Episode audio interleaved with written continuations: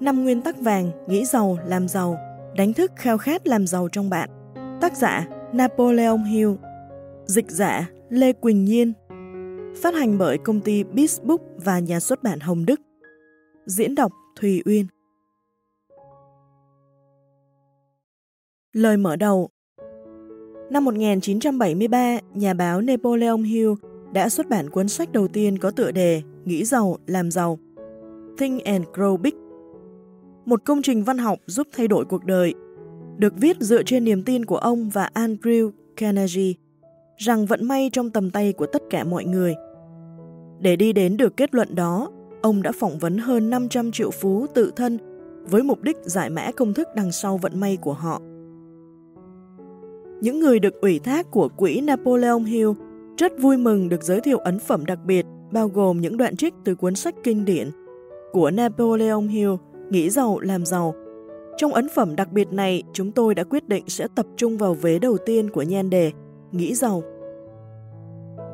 Cuốn sách mà độc giả chuẩn bị đọc sẽ nhấn mạnh đến những sức mạnh kỳ diệu của khối óc, khả năng khát khao cho một mục tiêu và quyết tâm gắn bó với nó, để hình dung những phương thức để kiên định với quyết tâm đạt được mục tiêu, cũng như để có được sự hỗ trợ tinh thần của những người khác nhằm tạo nên thành công.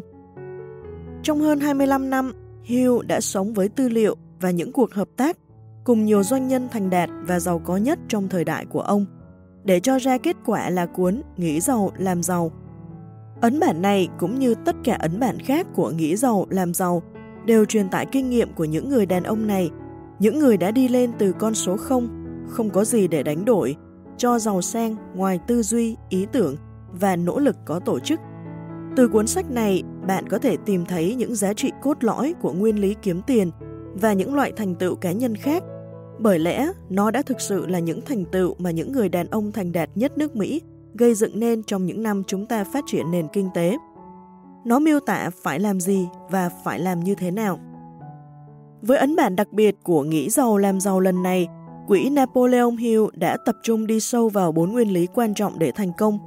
Khát khao, trí tưởng tượng, lòng kiên định và khối óc thiên tài, hay còn gọi là trí tuệ ưu tú, cũng như phần đúc kết của cuốn sách này, sáu bóng ma của nỗi sợ.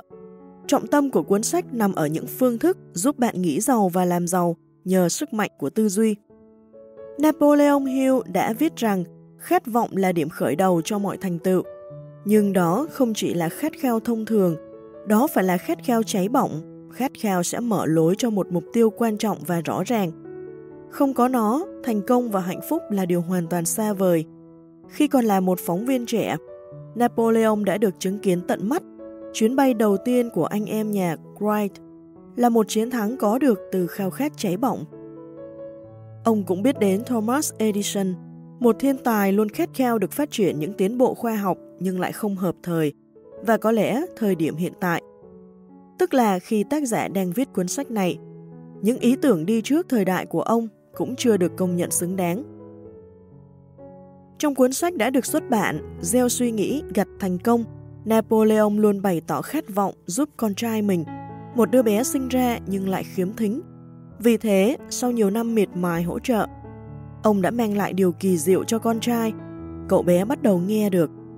Một điều nằm ngoài sức tưởng tượng của tất cả bác sĩ phụ trách chăm sóc sức khỏe cho cậu bé. Tất cả những ví dụ về khát khao cháy bỏng này sẽ được trình bày cụ thể hơn ở những phần sau của cuốn sách. Napoleon đã từng nói rằng óc tưởng tượng là phân xưởng của tư duy. Chúng ta ai mà không tưởng tượng cơ chứ? Đôi khi tưởng tượng xuất hiện trong những lần chúng ta mơ mộng, suy ngẫm và khi sáng tạo nghệ thuật. Trong cuốn Kho báu cuộc đời, Napoleon đã nhấn mạnh cách vận dụng óc tưởng tượng để mang lại những hiệu quả tài chính. Nghĩ mà xem, tư duy sáng suốt kết hợp với khát vọng chắc chắn sẽ đưa ta đến với giàu có và cuốn sách này sẽ giúp bạn làm được điều này. Khối óc con người ấn tượng ngay từ sự phức tạp của nó bởi có nhiều khía cạnh và năng lực khác nhau được vận hành bên trong. Một trong số đó là khả năng kiên định.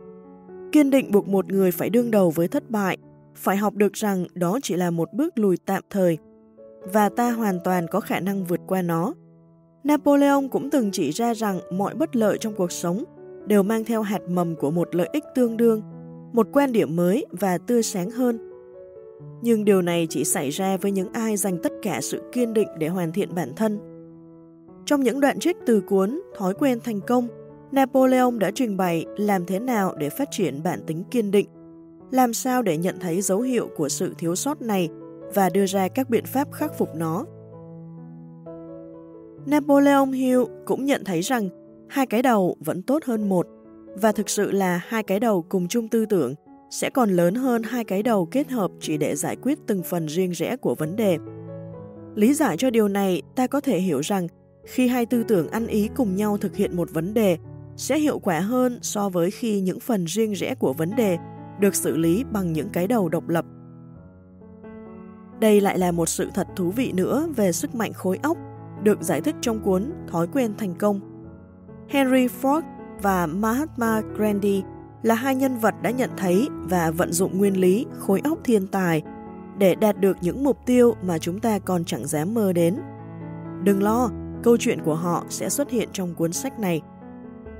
Napoleon cũng công nhận sức mạnh của tư duy khi nó giúp chúng ta vượt qua những tác động mệt mỏi của nỗi sợ. Lời giải thích nổi tiếng của ông về cách vượt qua sáu bóng ma của nỗi sợ sẽ là nội dung then chốt của ấn bản đặc biệt này. Nó cho thấy trí óc không chỉ đạt được thành công về tiền bạc thông qua việc sử dụng khát khao, óc tưởng tượng, sự kiên định và khối óc thiên tài, mà còn cho người đọc thấy được tâm trí ta có thể sản sinh hạnh phúc và tâm hồn thanh thản, bền bỉ, bằng cách vượt qua những nỗi sợ cứ dày vò chúng ta. Quỹ Napoleon Hill tự hào giới thiệu nền tảng và những sự thật quan trọng về năng lực của trí óc sẽ được đề cập trong cuốn sách này. Nhiều người nói với chúng tôi rằng đây có lẽ là cuốn sách có tầm ảnh hưởng nhất mà họ từng đọc. Có lẽ chỉ sau Kinh Thánh thôi. Hy vọng độc giả cũng sẽ đồng tình và tìm thấy những điều bổ ích cho bản thân từ nguồn kho báu vô hạn được ghi chép trong cuốn sách tuyệt diệu này. Don M. Green, Giám đốc điều hành, Ủy viên quản trị của Quỹ Napoleon Hill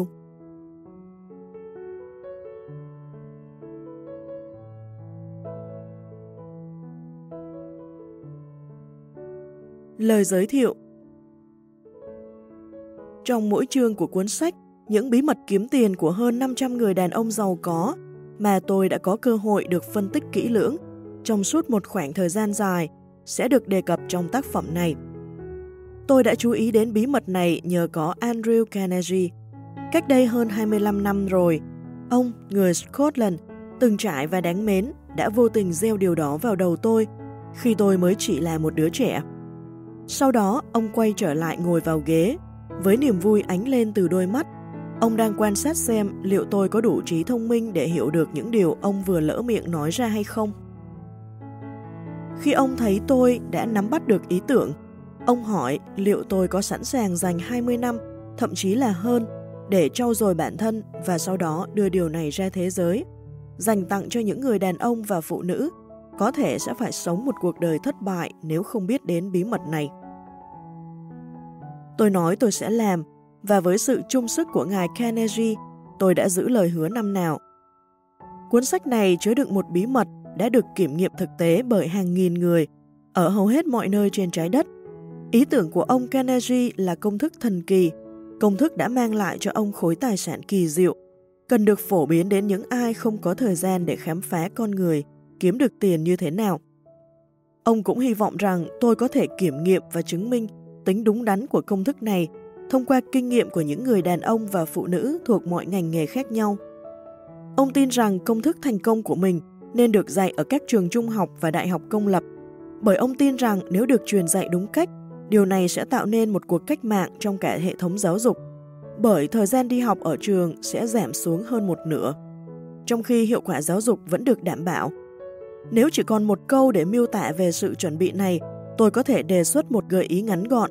Gợi ý mang đến cho bạn một đầu mối để nhận ra bí mật của Carnegie.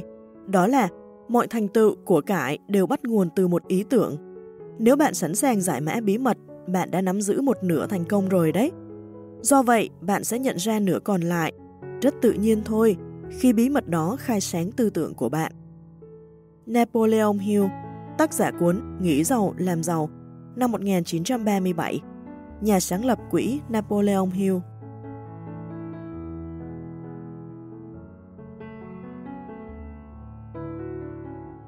Chương 1. Khát khao Điểm khởi đầu của mọi thành tựu khi Edwin C. Barnes bước xuống từ con tàu chở hàng của quận Cam, New Jersey, cách đây hơn 30 năm, ngoại hình của ông có thể khiến người ta liên tưởng đến một kẻ lang thang, nhưng những ý tưởng của ông thì như của một vị vua vậy.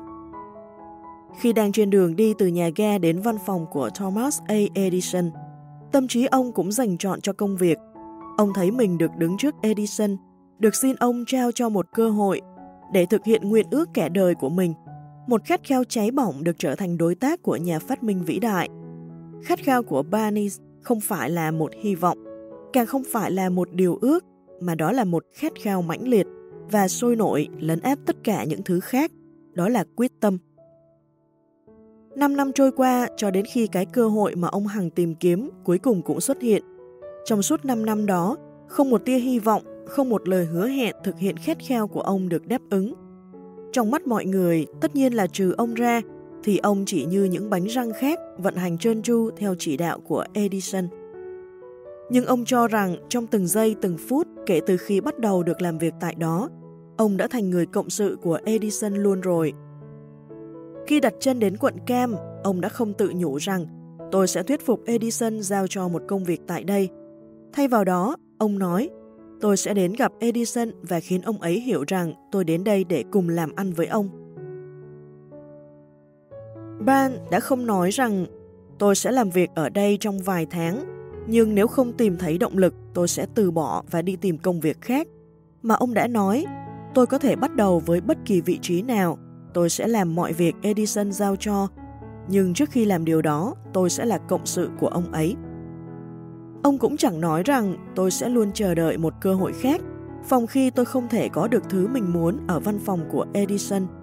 Điều ông đã nói là chỉ có một điều trên thế giới này mà tôi nhất định phải có được, đó là việc được trở thành cộng sự trong công việc với Thomas A. Edison. Tôi đã chặn hết mọi đường lui, thay vào đó tôi sẽ đặt cược cả tiền đồ phía trước của mình vào khả năng đạt được những gì mình muốn. Ông không cho mình một con đường thoát thân, ông chỉ có hai lựa chọn, chiến thắng hoặc chiến bại. Đó là tất cả những gì trong câu chuyện thành công của Barnes. Tất cả những ai khi đạt đến độ tuổi đủ hiểu được mục đích của đồng tiền đều mơ ước điều này. Chỉ mơ ước thôi sẽ chẳng mang lại giàu có, nhưng khét khao giàu sang với một trạng thái tâm lý đạt đến độ ám ảnh. Sau đó lên kế hoạch cho những bước đi cụ thể để vươn tới thành công. Không quên phát triển kế hoạch với tính kiên định, thì thất bại sẽ chẳng có cơ hội được diện kiến bạn bởi giàu có đã đến trước rồi. Phương pháp mà khát khao giàu sang chuyển hóa được thành những lợi ích tài chính bao gồm 6 bước cụ thể và thực tiễn sau. Thứ nhất, cố định trong đầu khoản tiền mà bạn mong muốn. Nếu nói tôi muốn nhiều tiền thì không cụ thể, hãy chính xác đến từng con số. Thứ hai, quyết định những thứ bạn sẽ đánh đổi để có được khoản tiền mà bạn khao khát. Không có gì gọi là cho không cả. Thứ ba, lên kế hoạch cho một ngày cụ thể, ngày mà bạn sở hữu số tiền bạn khao khát. Thứ tư, thiết lập một kế hoạch cụ thể từng bước thực hiện khát khao của bạn, sau đó bắt đầu bắt tay thực hiện ngay lập tức, bất kể bạn đã sẵn sàng hay chưa. Thứ năm, viết ra một lời tuyên bố rõ ràng, chính xác về khoản tiền bạn mong muốn, gia hạn thời gian để thực hiện. Xác định những điều bạn sẽ đánh đổi, mô tả rõ ràng kế hoạch mà qua đó giúp bạn tích lũy được khối tài sản bạn hằng ao ước. Thứ sáu, đọc to lời tuyên bố của bản thân mỗi ngày hai lần, mỗi lần trước khi đi ngủ và một lần sau khi thức dậy vào sáng hôm sau. Những kẻ chiến đấu để giành lấy sự giàu có như chúng ta nên hiểu được rằng thế giới mà chúng ta đang sống luôn luôn vận động. Vì thế, nó luôn đòi hỏi những ý tưởng mới, phương pháp mới, nhà lãnh đạo mới, phát minh mới, phương pháp giảng dạy và tiếp thị mới, cũng như những cuốn sách mới, các tác phẩm văn học mới, thậm chí cả những yếu tố mới trong truyền thông và điện ảnh, vân vân. Đằng sau tất cả những đòi hỏi cho sự mới mẻ và tốt đẹp hơn đó là một phẩm chất mà những kẻ muốn chiến thắng đều cần phải có. Tính chắc chắn của mục tiêu là việc hiểu rõ mình muốn gì là một khát khao cháy bỏng để sở hữu nó. Chúng ta, những người khát vọng giàu sang, nên nhớ rằng các nhà lãnh đạo kiệt xuất trên thế giới luôn là những người khai thác và đưa vào thực tiễn các năng lượng vô hình từ cơ hội vô tiền khoáng hậu, biết chuyển hóa những năng lượng đó hoặc tư duy liên tục. Thành các tòa nhà chọc trời, các thành phố, phân xưởng, máy bay, xe hơi cùng mọi thiết bị giúp cuộc sống dễ dàng hơn. Sức chịu đựng và một tư duy mở là những điều thiết yếu và thực tế cho những kẻ mơ mộng thời nay. Những người sợ hãi các ý tưởng mới sẽ chịu số phận bi đát trước khi họ bắt đầu. Đây là lúc thích hợp nhất cho các nhà tiên phong có đất dụng võ. Vâng, đúng vậy. Thời nay không phải là thời của những chiếc xe kéo chở người và hàng về phương Tây để khai phá vùng đất đó nữa, mà thay vào đó, một thế giới kinh doanh, tài chính và công nghiệp rộng lớn đang cần được tái định hình và tái định hướng để đi theo những lộ trình mới và tốt đẹp hơn. Trong khi lập kế hoạch để thu về của cải, đừng để yếu tố gì khiến bạn khinh thường những kẻ mộng mơ. Để có được phần thưởng lớn trong thế giới luôn không ngừng thay đổi này, bạn phải nắm được tinh thần của những thế hệ đi trước. Họ đã sống cùng tinh thần phục vụ cho sự tồn vong của quốc gia. Giấc mơ của họ đã cống hiến tất cả những giá trị đẹp đẽ nhất để xây nền văn minh cho nhân loại. Nhờ có các thế hệ đi trước thì mới có cơ hội để phát triển và quảng bá tài năng của bạn và của tôi như ngày hôm nay. 20% một năm cho tiền phí hoa hồng. Thậm chí một bức hoa hồng nhỏ cũng trở thành rào cản lớn cho thành công của bạn. Tôi đã nghe những câu chuyện mà người môi giới cười khúc khích khoái trá khi hưởng phí hoa hồng từ khách hàng. Những người đang bắt kiệt sức để cố gắng sinh tồn trên thị trường tài chính. Hãy tìm đến công ty môi giới có phí hoa hồng rẻ nhất có thể Đừng xấu hổ khi cố gắng mặc cả để có được mức phí thấp hơn. Tôi đã nghe nhiều công ty môi giới than vãn khi thiếu vắng khách hàng, nhưng không có nhiều khách hàng than vãn. Họ thiếu các công ty môi giới. Hãy nói cho người môi giới của bạn biết lợi ích mà anh ta có được khi tính phí thấp. Vì điều đó giúp bạn sinh tồn và trở thành khách hàng lâu dài của anh ta. Hãy thiết kế hệ thống giao dịch ít tốn phí nhất. Trong hoạt động giao dịch của mình, tôi duy trì một tài khoản lớn mà người môi giới chỉ tính phí 7.99 đô la cho những giao dịch không hạn chế về quy mô và một tài khoản khác mà nhà môi giới tính phí một xu cho mỗi cổ phần nhưng mức phí giao dịch tối thiểu là một đô la. Khi tôi giao dịch các chứng khoán đắt tiền, thường tôi sẽ mua ít hơn 800 cổ phiếu. Tôi sẽ đặt lệnh cho nhà môi giới có mức phí một xu cho mỗi cổ phần. Ngược lại, tôi sẽ tìm đến nhà môi giới 7.99 đô cho mỗi lần giao dịch.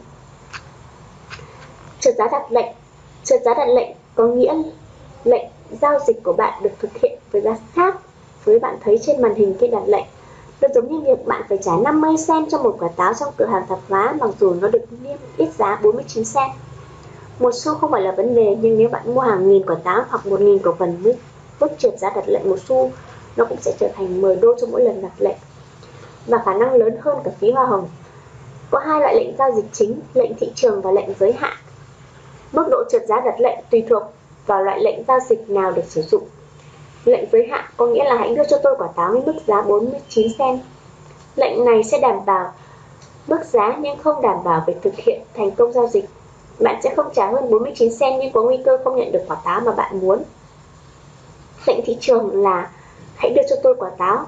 Lệnh này sẽ bảo đảm thực hiện giao dịch thành công nhưng không đảm bảo mức giá nào.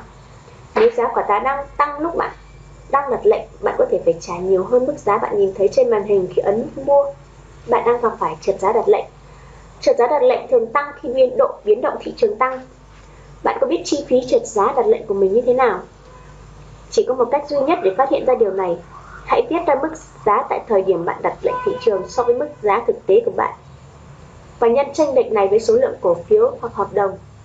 Không thừa khi nói rằng một hệ thống nhật ký giao dịch cẩn trọng phải có các cột để tính cả chi phí trượt giá đặt lệnh Chúng tôi thường cung cấp một bảng tính như vậy cho các nhà giao dịch như là một dịch vụ miễn phí tại elder.com. Bạn sẽ đọc thấy những đoạn nhật ký giao dịch của tôi trong cuốn sách này.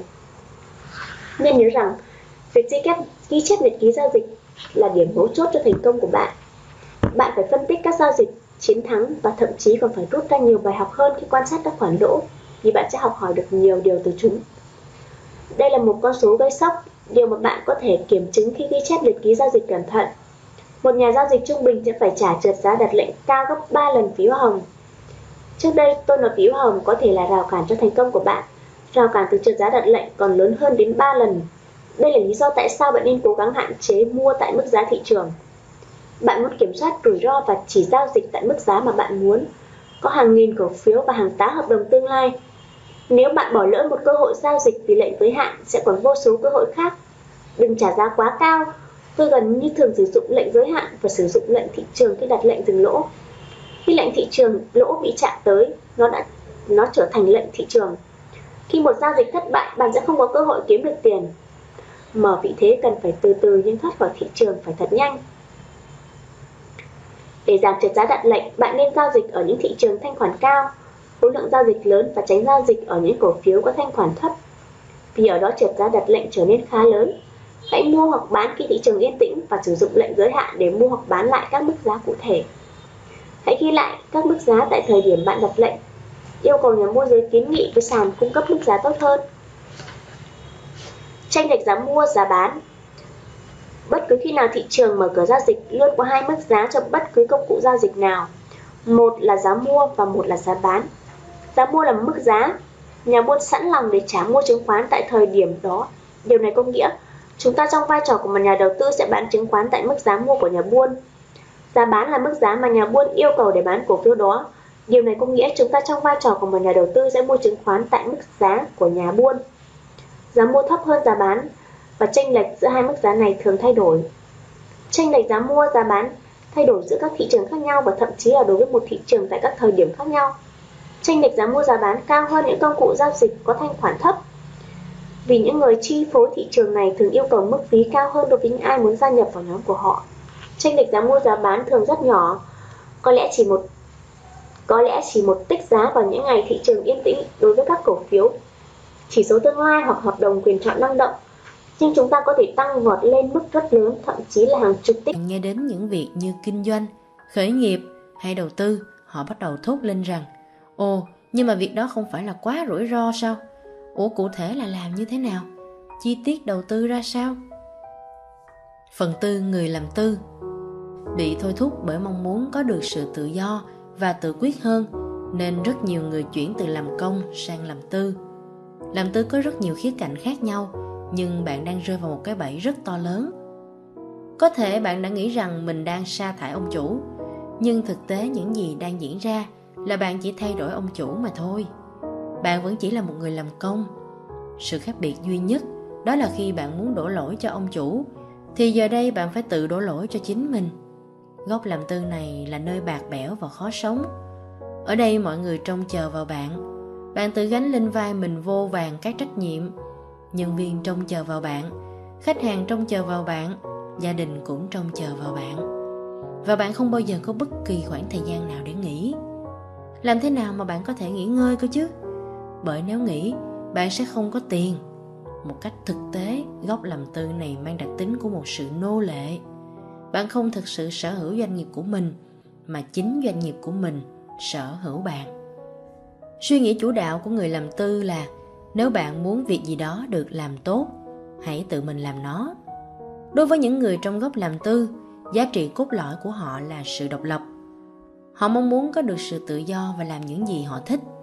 Khi một người nói, tôi sẽ bỏ việc và triển khai công việc riêng của mình, thì con đường của họ lại càng bi thảm hơn. Những người làm tư đa phần là chủ cơ sở sản xuất nhỏ, các doanh nghiệp gia đình, những tiệm spa nhỏ lẻ nhà chuyên môn coach, diễn giả. Những người này thường rất tự hào về công việc của họ do chính tay họ làm hay bằng chính bộ óc của mình. Nếu họ có bài hát ca ngợi công việc của mình thì đó chắc là câu ca chẳng ai làm tốt hơn tôi hay đó là nhờ cách thức của tôi. Tuy nhiên đằng sau vẻ bề ngoài của sự độc lập đấy, bạn sẽ thường thấy sự thiếu tin tưởng trong cách tiếp cận của những người này đối với cả kinh doanh và cuộc sống. Những người này làm việc vì tiền được trả bằng hoa hồng. Người cha giàu có của Robert Kiyosaki luôn dạy, nếu con là người lãnh đạo nhóm mà con lại là người giỏi nhất trong nhóm đó, thì con gặp rắc rối to. Những người thuộc nhóm làm tư thường không làm việc hiệu quả với nhóm. Thậm chí họ còn có một chút vấn đề với cái tôi cá nhân của họ. Để chuyển từ góc làm tư sang làm chủ, cần phải có bước nhảy về lượng, không chỉ ở khả năng chuyên môn mà còn ở cả kỹ năng lãnh đạo.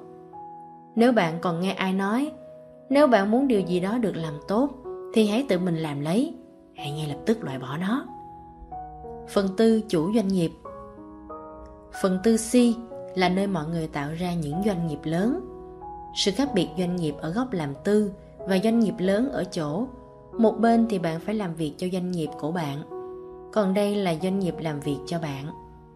Những người sống và làm việc ở góc phần tư doanh nghiệp lớn có thể tự làm cho mình miễn nhiễm với suy thoái bởi vì họ kiểm soát được nguồn thu nhập của bản thân. Người doanh chủ là người có tư duy rằng tôi đang tìm kiếm những người tài giỏi nhất gia nhập nhóm của mình. Đối với doanh chủ, một entrepreneur thì giá trị cốt lõi của họ là tạo dựng sự giàu có. Những người khởi đầu từ con số 0 và gây dựng nên những doanh nghiệp lớn thường là những người có sứ mệnh lớn trong cuộc sống. Người tập trung phát triển một đội ngũ giỏi và muốn phụng sự nhiều người. Nếu người làm tư chỉ muốn mình là người giỏi nhất và hay tự làm mọi việc thì doanh chủ là người muốn xây dựng một nhóm làm việc toàn những người giỏi nhất trong lĩnh vực của họ. Họ tự hào rằng mình chỉ là người bình thường trong team của mình. Khi bạn sở hữu doanh nghiệp lớn thực sự, bạn thường sẽ phải đối mặt với những người thông minh hơn, kinh nghiệm hơn và có khả năng hơn bạn. Hãy tự hỏi mình rằng, nếu hôm nay tôi không còn làm việc nữa, thì nguồn thu nhập tiếp tục đổ về là bao nhiêu? Nếu bạn chỉ sống được dưới 6 tháng, tức rõ ràng bạn đang thuộc bên trái chìm tứ đồ. Phần tư nhà đầu tư Việc bạn cố thay đổi công việc không phải là thay đổi được góc phần tư của mình, mà điểm chính để thay đổi góc phần tư của mình chính là thay đổi tư duy và suy nghĩ của bạn. Nhiều người liên tục thay đổi công việc của họ và rồi chỉ sau một thời gian, họ bắt đầu phàn nàn.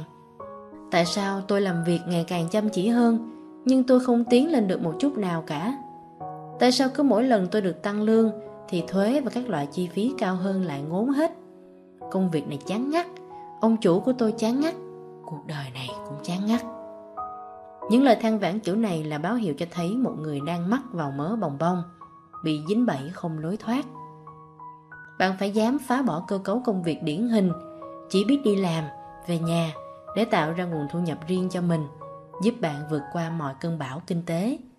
Vì đơn giản là bạn không còn phụ thuộc vào chính ông chủ hay nền kinh tế trong việc quyết định nguồn thu nhập của bạn nữa, mà bây giờ chính bạn quyết định điều đó. Ít nhất 80% dân số sống ở phía bên trái chim tứ đồ, nơi gốc làm tư và làm công. Họ chỉ muốn đi tìm sự ổn định và đảm bảo. Trái lại, phần bên phải kim tứ đồ là nơi của sự tự do. Vậy bạn muốn mình ở phía bên nào của kim tứ đồ? Quyết định đó nằm ở bạn. Làm việc chăm chỉ sẽ không khiến bạn giàu có. Chúng ta luôn được cài đặt rằng hãy làm việc thật chăm chỉ, học thật giỏi và con sẽ có một cuộc sống tốt. Đó là tư duy đáng buồn thay. Có rất nhiều những bằng chứng chỉ cho bạn thấy điều ngược lại. Đơn giản là hãy nhìn kỹ những người làm việc chăm chỉ xung quanh bạn và rồi họ được gì nào? Đa phần họ chỉ đạt được một số thành công nhất định và rồi cũng chỉ dừng ở đó. Thế giới này tràn ngập những người làm việc chăm chỉ rồi cuộc sống của họ không ổn tí nào. Vậy tại sao họ đã làm toàn bộ những việc đúng đắn? Tại sao họ lại không thể đạt được điều mà họ mong muốn? Điều tôi muốn nói rằng không phải không cần làm việc chăm chỉ, nhưng câu hỏi đúng là làm việc chăm chỉ cụ thể là làm việc gì? Điều tôi muốn chỉ rõ cho bạn thấy là làm việc chăm chỉ kiếm tiền sẽ không bao giờ tạo ra sự thịnh vượng nếu bạn không thực sự có một mô hình kinh doanh thông minh. Những người nào làm việc chỉ tập trung vào việc gia tăng thu nhập hay lương của họ thì chỉ có thể bị đánh thuế cao hơn mà thôi. Hãy quên việc kiếm tiền chăm chỉ đi. Tất cả những điều bạn cần là học cách tiêu xài hết nó và lại làm việc chăm chỉ. Phân tích Ở điểm này khi tôi đọc nó, tôi thực sự không hiểu mấy và dường như bị lướt đi rất nhanh. Ý của Robert Kiyosaki là gì khi nói tất cả điều bạn cần là học cách tiêu xài hết tiền và lại làm việc chăm chỉ trở lại. Cho đến một ngày, tôi được nghe lại lời khuyên từ người mentor của mình. Khi tôi hỏi anh ấy rằng, với 1.000 đô la đầu tiên tôi kiếm được từ công việc kinh doanh này, thì tôi nên làm gì với nó? Có lẽ lúc này bạn sẽ hỏi, có một ngàn đô mà cũng hỏi cách dùng à? Nhưng có một tư duy quan trọng mà tôi học được từ mentor của mình. Đó chính là, hãy luôn cứ hỏi dù là chuyện bạn nghĩ là ngu ngốc nhất bởi lẽ bạn cần thay đổi ngay từ những thói quen nhỏ nhất theo cách người giàu họ hành xử. Và điều tôi nghĩ mình sẽ nhận được chắc là tiết kiệm hay lại tái đầu tư vào đâu đó hoặc thậm chí là đi trả nợ vì lúc đó tôi cũng có những khoản chưa dư. Nhưng không, Điều đầu tiên tôi nghe được từ mentor đó chính là Hãy xài hết một ngàn đô đó đi Và hãy đưa ba mẹ mình đi ăn một bữa thật sang trọng. Và dùng số tiền còn lại, mua ngay một đôi giày mới hay một bộ vest thật mắc tiền. Lúc đó tôi hoảng hốt và cố hỏi lại, Xài hết cơ ấy, Nhưng tại sao không phải mua nhiều quần áo Mà chỉ mua đúng một món thật đắt tiền thôi? Và tại sao không nên trả nợ?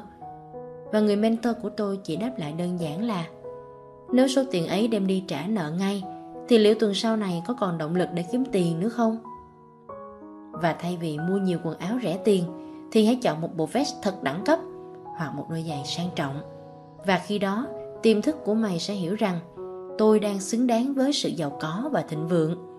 Khi đó, nó sẽ hưởng ứng yes and more. Tại sao chúng ta lại phải chi tiêu một cách bó buộc cơ chứ? Đơn giản bởi lẽ vì ta không thực sự tin tưởng vào năng lực kiếm tiền của mình. Điều quan trọng ở đây khi bạn phải biết cách tiêu hết số tiền mình đang có và rồi lại làm việc chăm chỉ chính là bởi nó sẽ để lại một dấu ấn tâm thức mạnh mẽ về sự giàu có trong bạn. Và từ đó, thúc đẩy bạn phát triển năng lực tài chính của bạn nhiều hơn. Trở lại cuốn sách, phần cuối của đoạn này, Robert Kiyosaki đề cập rằng có một nghịch lý rằng hầu hết những điều diễn ra trong cuộc sống bạn không thể kiểm soát nó dù bạn cố gắng như thế nào. Bạn không thể kiểm soát thị trường của bạn, nhân viên của bạn hay nền kinh tế thị trường. Vậy bạn kiểm soát được gì? Đó là những nguồn thu nhập của bạn, source of income. Kiểm soát nguồn thu nhập của mình nghĩa là sao? Khi bạn có công việc kinh doanh như một quán cà phê thì chẳng phải chính thu nhập của bạn cũng đang bị ảnh hưởng bởi chính trị hay thị trường hay sao? Và thật sự cũng phải rất rất lâu sau đó tôi mới thực sự hiểu lời nói này của robert kiyosaki khi tôi đã trải qua nhiều lĩnh vực khác nhau việc nói rằng điều bạn duy nhất có thể kiểm soát được chính là vì chỉ đối với mô hình doanh nghiệp thế kỷ 21 bạn có 100% quyền kiểm soát với thu nhập của mình. Bạn có thể kiểm soát nguồn thu nhập của mình. Tôi thấy thực sự hiểu được tư duy này cho tới khi tôi thực sự bắt đầu công việc kinh doanh. Bởi vì trong công việc kinh doanh này, bạn có thể kiểm soát được thu nhập của bạn bằng việc kiểm soát có bao nhiêu sign up mỗi tuần. Nguồn thu nhập của bạn bằng với việc bạn muốn nỗ lực bao nhiêu cho mục tiêu của mình. Như mentor của tôi nói, khi bạn đặt mục tiêu ngắn hạn bạn có thể hình dung được số check mà bạn cần mỗi tuần và bạn có thể chiếm được nữa thông qua việc bạn làm DR của chính mình hoặc giúp cho đội nhóm của bạn có sai up. Dù có là Tết thì thu nhập của bạn vẫn có thể được diễn ra nếu bạn thực sự muốn điều đó. Còn trong kinh doanh truyền thống thì khác. Ví dụ bạn có một quán cà phê, nếu ngày hôm đó có mưa thì không có khách nào hoặc rất ít khách tới quán cà phê của bạn. Nhưng chi phí điện, nước tiền lương nhân viên bạn vẫn phải trả. Nó có nghĩa là thu nhập của bạn không thể kiểm soát được nữa nếu bạn chỉ làm kinh doanh truyền thống. Với công việc kinh doanh này thì hoàn toàn ngược lại khi nói bạn có thể kiểm soát thu nhập của bạn.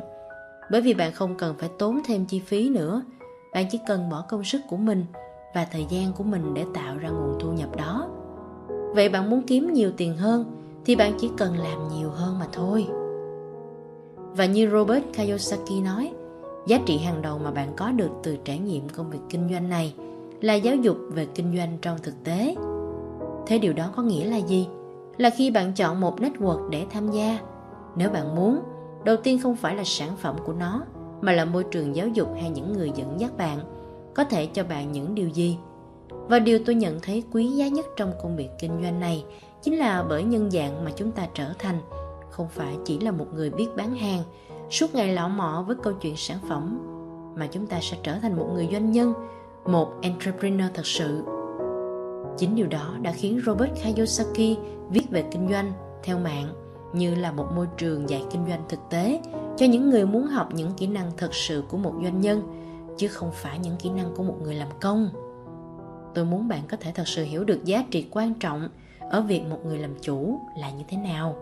Không chỉ về kinh doanh và tiền bạc, mà ở đây chúng ta nói đến cuộc đời của chính bạn, cách thức bạn kiếm tiền, chất lượng của đồng tiền và cách tạo dựng cho mình một công việc chính là cách thức mà bạn tìm kiếm số phận và tạo dựng cho mình một gia tài như vậy.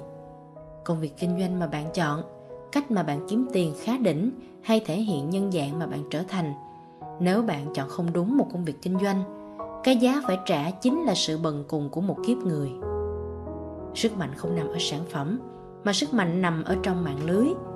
Chính tôi hiểu điều này hơn ai hết. Với các sàn tài chính, họ không kiếm tiền từ vốn đầu tư của họ, mà cách họ kiếm tiền là thông qua việc bán gói đầu tư đó. Nên sức mạnh thực sự trong một công việc kinh doanh theo mạng không nằm ở sản phẩm, bởi vì sản phẩm có thể dễ dàng bị thay thế. Sức mạnh của nó nằm trong mạng lưới là khi bạn xây dựng một hệ thống dựa trên một nền tảng đạo đức và một lý tưởng sống cao đẹp. Đó là cách duy nhất mà bạn có thể duy trì hệ thống của bạn từ năm này sang năm khác và đi với bạn trọn đời này. Chỉ sau một thời gian từ 3 đến 5 năm, hệ thống của bạn mới trở nên mạnh mẽ và chính khi đó nó mang lại cho bạn một sức bật vô cùng to lớn. Hệ thống của bạn lớn như thế nào? Mang lại dòng tiền thụ động cho bạn ra sao? Đó chính là khối tài sản lớn nhất mà bạn đã từng đầu tư. Tài sản là thứ mang lại cho bạn tiền. Công việc của bạn là giao tiếp thông tin để kể một câu chuyện vĩ đại và xây dựng một mạng lưới. Một câu nói này thôi mà nó nói lên cái chìa khóa quan trọng nhất trong công việc kinh doanh này. Bạn giao tiếp thông tin chính là cách bạn info hay invite. Và để xây dựng một mạng lưới mạnh mẽ về câu chuyện vĩ đại bạn cần kể để làm các bạn bán uplines của mình, bán rhythm và bán chính câu chuyện anh hùng của bạn. Sự thay đổi bên trong bạn là câu chuyện hay nhất, câu chuyện truyền cảm hứng nhất để thay đổi người khác. Khả năng mở rộng Khi bạn có một franchise, nếu bạn muốn mở thêm chi nhánh ở nước ngoài, thì điều bạn cần làm là thuê mặt bằng, thuê thêm nhân viên. Còn với network, điều duy nhất bạn cần làm là tập trung phát triển đội ngũ kinh doanh của bạn. Lý do vì sao doanh nghiệp thế kỷ 21 có thể giúp bạn nhanh chóng trở nên thành công và giàu có? Nó chỉ đơn giản là vì mô hình kinh doanh của nó rất thông minh. Một cách thực tế, trong mô hình doanh nghiệp thế kỷ 21, vì vốn của bạn chỉ có một lần, không có phát sinh thêm. Vốn duy trì hàng tháng là không có. Còn với doanh nghiệp truyền thống thì chi phí lương nhân viên, điện nước, tiền mặt bằng luôn liên tục phát sinh dù có khách hàng tới hay không. Thậm chí khi bạn muốn bán nhiều sản phẩm hơn thì áp lực về việc bạn cần mua thêm hàng hóa lại càng lớn. Và một lần nữa khi bạn tiếp tục bỏ vốn vào thì đồng tiền của bạn lại tiếp tục đối mặt với rủi ro của thị trường. Với mô hình doanh nghiệp thế kỷ 21, do bạn không cần phải bỏ thêm vốn và không có thêm chi phí duy trì, vai trò của sản phẩm cũng không thực sự quá quan trọng. Sản phẩm chỉ là một yếu tố cơ bản. Mấu chốt chính tạo nên thu nhập của bạn trong doanh nghiệp thế kỷ 21 không đâu khác ngoài chính con người của bạn. Phải chăng bạn hoàn toàn có khả năng kiểm soát việc bạn cần phải phát triển và thay đổi như thế nào mỗi ngày? Để cho mỗi ngày với bạn, bạn tăng thêm được giá trị của bản thân để từ đó trao đi được nhiều hơn. Và chìa khóa nằm ở chỗ khi bạn càng nâng cao giá trị bản thân của mình để từ đó giúp đỡ nhiều hơn cho cộng đồng, nguồn thu nhập của bạn ngay lập tức tăng theo. Do đó, với doanh nghiệp thế kỷ 21, mọi sự kiểm soát thay vì đặt ở bên ngoài, thì giờ đây nó nằm trọn bên trong bạn. Bạn chính là doanh nghiệp của mình và việc bạn làm mỗi ngày quyết định thu nhập của bạn trong doanh nghiệp thế kỷ 21.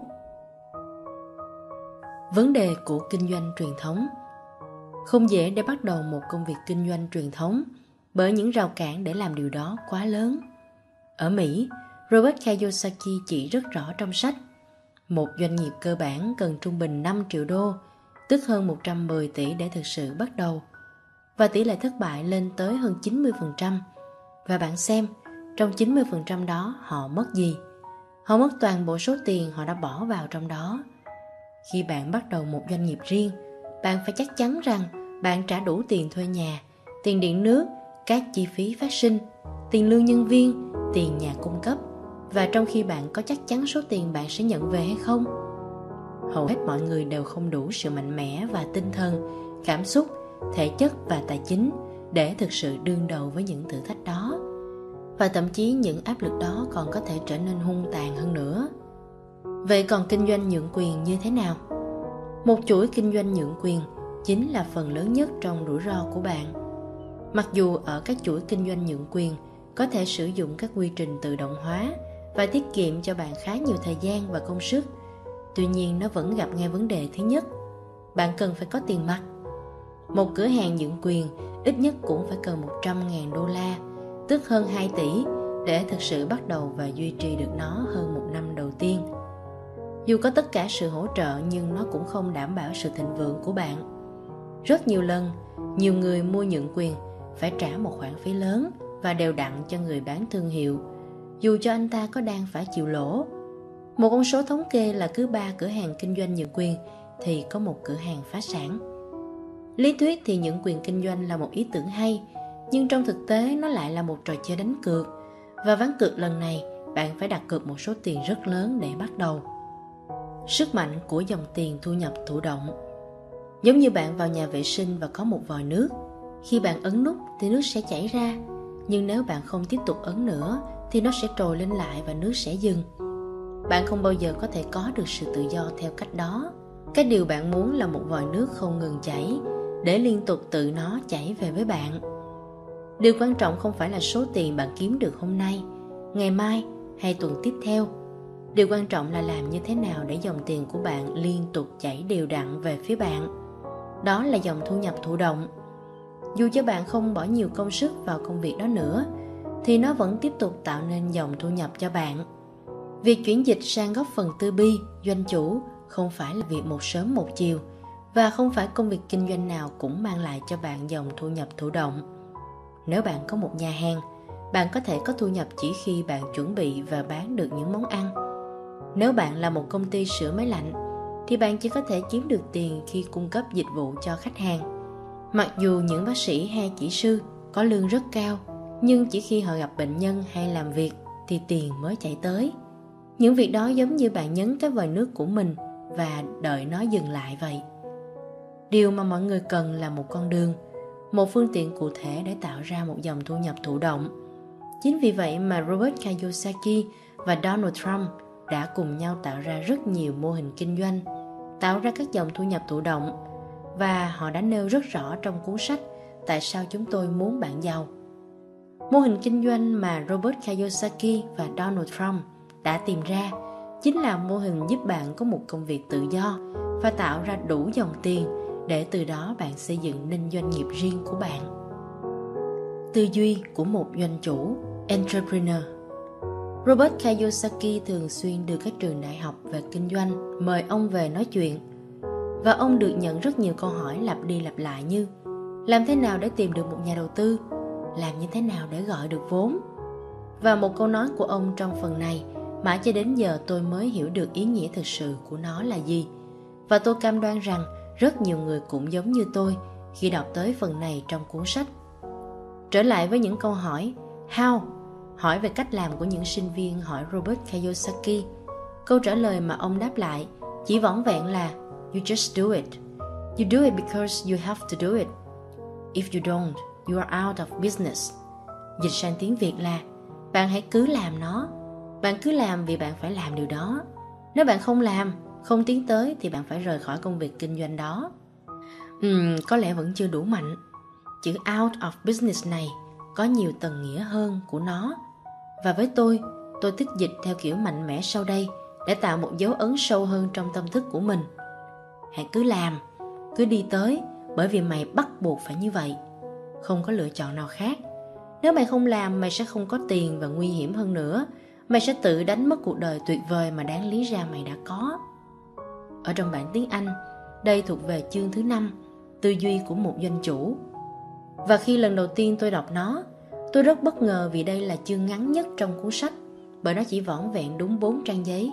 Ồ không, chính xác phải chỉ là có hai trang rưỡi, vì tôi phải trừ đi phần lề và những khoảng trống chen ngang do biên soạn. Bạn có thấy gì kỳ lạ ở đây không? Vốn dĩ nó nên là một chương rất dài cơ chứ.